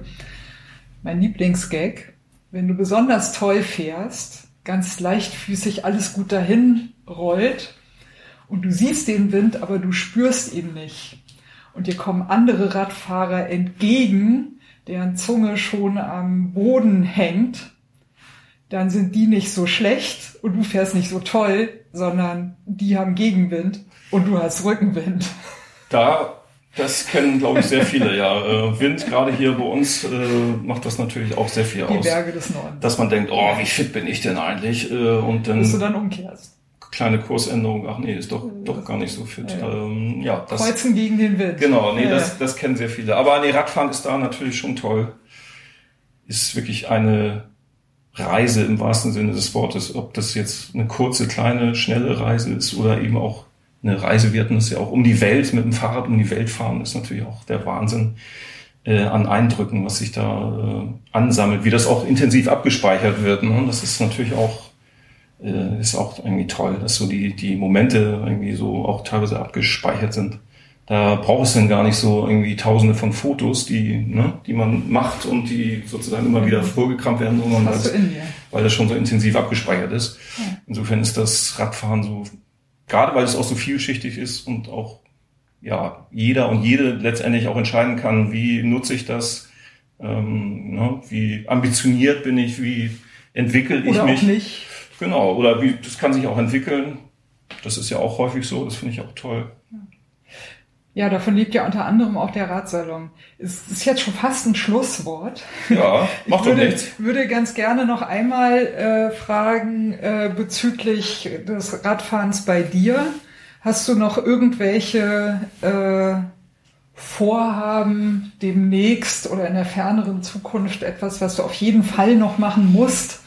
Oder äh, etwas, worauf du dich schon besonders freust? Gibt es irgendwelche Highlights? Also konkret nicht, aber äh, vielleicht, wenn ich von, von einem Traum spreche, ans Nordkap zu fahren, das finde ich schon mal klasse. Also in Norwegen bin ich schon mal gefahren und äh, das ist schön. Hamburg, ist, Nordkap, Hamburg. Ja, irgendwie sowas, genau. Ja. Also zumindest eine Richtung, zwei wäre natürlich, wäre natürlich nochmal zeitintensiver. Äh, aber der eher wahrscheinlich dann von Hamburg ans Nordkap als anders herum. Das ist ja auch mal die Frage, fange ich bei mir zu Hause an oder bewege ich mich dahin und fahre dann nach Hause? Ist vielleicht auch eine unterschiedliche Philosophie. Auf jeden Fall. Ich würde eher sozusagen zu Hause losfahren und dahin mich von Tag zu Tag hinkämpfen. Aber äh, ich glaube, man kommt da auch besser ins Reisen rein, wenn man so ne so den eigenen Radius auch erstmal noch so ein bisschen hat. Da ist noch vertraut. Ja. Bis du dann so langsam da dich drüber hinaus kämpfst und das ist ja auch eine schöne schöne Bestätigung fürs Selbstbewusstsein. Ne? Guck mal. Guck mal, Mama, ich kann auch noch weiter. Und es ist eben Ziel zu haben. Ne? Okay, man kann natürlich anders umgekehrt auch fahren, dann hat man sein Zuhause als Ziel, aber. Und lässt sich vom Steildunst ziehen. Äh, hängt aber vielleicht auch von den ja. vorwiegenden äh, Windrichtungen ab. Das kann natürlich auch ein Faktor sein. Ähm, nee, aber also das wäre schon, das wäre ein Traum, zumal ich auch einige kenne, die das gemacht haben, also in den 80er Jahren. Ähm, und weil Norwegen natürlich auch landschaftlich von der Natur her sehr toll und beeindruckend ist. Ob ich das äh, irgendwann realisieren kann, weiß ich nicht, aber ja, man muss Träume haben. Das ist ja gar keine Frage. Genau. Ansonsten zieht es mich auch, wenn, wenn das irgendwann mal wieder möglich sein sollte, auch immer irgendwie doch wieder nach Frankreich, muss ich gestehen. So Radfahren in Frankreich ist natürlich schon trotz des miesen Asphalts, des echt fiesen Bremsasphalts, äh, äh, über den ja auch viele meckern, die das nicht kennen, sozusagen, oh, was sind das denn hier für Straßen? In Frankreich ist das Hinterrad besonders hinterhältig. Ja, ja. aber äh, die, das allgemeine drumherum wiegt das so auf, finde ich. Ähm, ähm, also das, das ist gute Essen. Sehr gute. Essen ist natürlich auch, aber auch so die, die Radsportler, das habe ich in Deutschland nie erlebt. So, dass ich als Radreisender wird dann von irgendwelchen trainierenden Rennradleuten begleitet, die dann irgendwas über ihre Landschaft erzählen, was ich versuche zu verstehen. Ähm, also das habe ich wirklich schon diverse tolle Erlebnisse gehabt. Und Frankreich ist da natürlich auch sehr vielfältig und ne, unterschiedlich und abwechslungsreich. Und also das Radreisen hoffe ich, bleibt ein Thema. Äh, wenn sich die Corona-Lage irgendwann mal irgendwie doch nochmal wieder beruhigt haben sollte, werde ich das mal wieder machen. Und dann ist es vielleicht wieder, vielleicht wieder wie so ein Zyklus, wieder so ein Einstieg in ein bisschen sportliches Fahren, aber das ist im Moment. Vielleicht solltest du einfach offen. im Moment mehr Bücher schreiben. Ja, ja, genau, das ist der Plan. Zum Beispiel über die Geschichte von Fahrradkurieren. Das ist eine Idee, die ich auf jeden Fall umsetzen möchte. Also sowas braucht natürlich mal ein bisschen Vorlauf, Quellen sammeln und ist natürlich auch eine finanzielle Sache. Aber ähm, das habe ich mir wirklich schwer vorgenommen, habe sogar auch schon ein bisschen hinausposaunt, dass ich das machen werde. Insofern stehe ich da ein wenig in der Pflicht. Aber ähm, das braucht natürlich ein bisschen Vorlauf. Aber da sind wirklich auch ganz viele tolle Geschichten drin, die eine extrem vielfältige Szene auch, ne? Auch weltweit wahrscheinlich, aber bis Deutschland nehme ich mal an, erstmal. Nö, ich würde dann schon auch, weil sozusagen den großen Wurf. 70er, 70er, 1980 dann natürlich New York dann auch eine wichtige, USA eine wichtige Rolle spielen. Ja. Und da das sozusagen dann auch nach Deutschland wieder kommt, ähm, das würde ich schon auch in den Blick nehmen und vielleicht auch versuchen, den oder die eine oder andere Pionierin da auch nochmal irgendwie zu interviewen. Also das ist noch so ein bisschen Zukunftsmusik. Ähm, ich äh, kann noch nicht versprechen, wann es äh, auf dem Tisch liegen wird, aber ich werde dran arbeiten. Das kann ich, glaube ich, schon mal hiermit verkünden. Ich würde auch sagen, bezüglich auch dieses sozialen Internets, äh, das Spannende ist ja auch die Reise dahin.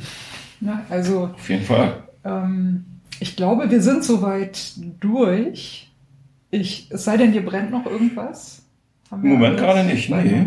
Ja, wunderbar. Vielen Dank nochmal für. Äh, ich habe zu danken. Ich wollte ganz gerne zum Schluss eben nochmal eine Twitter-Folge-Empfehlung aussprechen. Lars Amenda auf Twitter. Da ist richtig, ne? Sag, ja. Du bist mit Klarnamen. Genau, ich bin mit genau. Klarnamen da unterwegs, genau. Genau. Äh, kann ich sowieso empfehlen, gibt immer wieder schöne äh, äh, geschichtliche äh, kleine äh, Einwürfe, Fakten, interessante Blogposts, Artikel und so weiter und so weiter. Also allein deswegen lohnt es, lohnt es sich schon, äh, Lars zu folgen. Und äh, meine ganz persönliche Sicht, aber das muss ich jetzt, glaube ich, fast schon nicht mehr sagen. Ähm, falls ein weiteres Buch rauskommt, sollte eins sich da auch auf dem Laufenden halten. Das wäre so mein, mein ganz persönliches Dafürhalten. Lars, vielen Dank, dass du in den Ratsalon gekommen bist. Vielen Dank für die Einladung in den, in das Archiv des Altona Bicycle Club. Das waren äh, sehr spannende Einsichten. Vielen ja, Dank. Vielen Dank. Ich habe zu danken, dass ich äh, ne, und, äh, hier sein durfte mit dir und ein wenig über meine kleinen Forschung berichten durfte. Vielen Dank. Und auf deinem Shirt steht äh, Hummel. Hummel? Hummel, Hummel? Mors, Mors. Genau.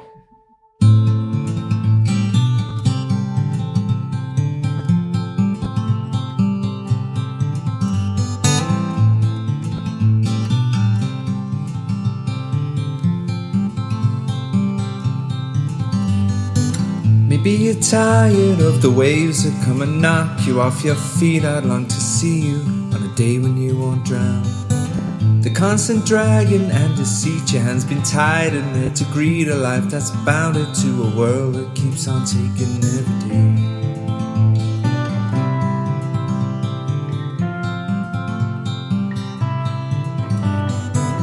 Maybe you're tired of the strains, the lonely highs, the constant rains that seep right through you on the days you're coming down. Maybe relying on horizons where the skies they fill with diamonds ain't surprising that the love that you have lost is in your mind.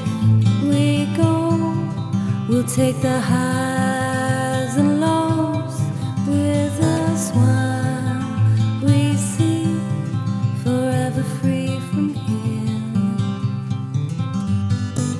Maybe you're tired of the waves that come and knock you off your feet. I'd like to see you on a day when you won't drown. Maybe the answer lies beneath these scattered words. They flood our streets, and now the lights without the power flicker on into the night. We go, we'll take the highs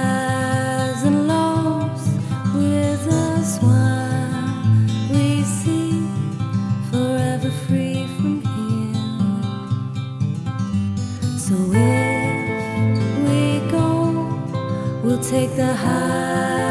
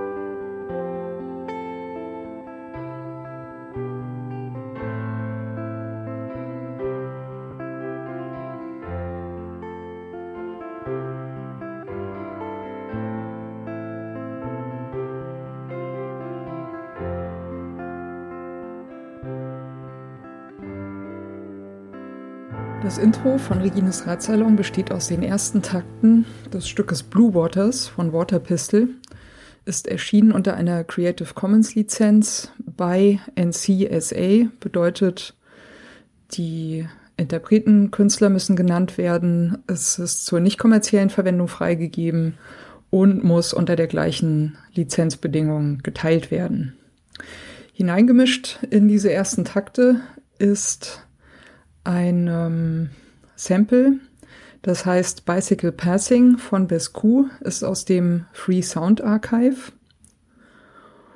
Und zum guten Schluss haben wir am Ende noch ein Stück, das heißt Horizons, ist von der Gruppe Train Room und ist auch unter Creative Commons Lizenz erschienen, äh, mit der Bedingung bei, also die Interpreten, Künstler müssen genannt werden.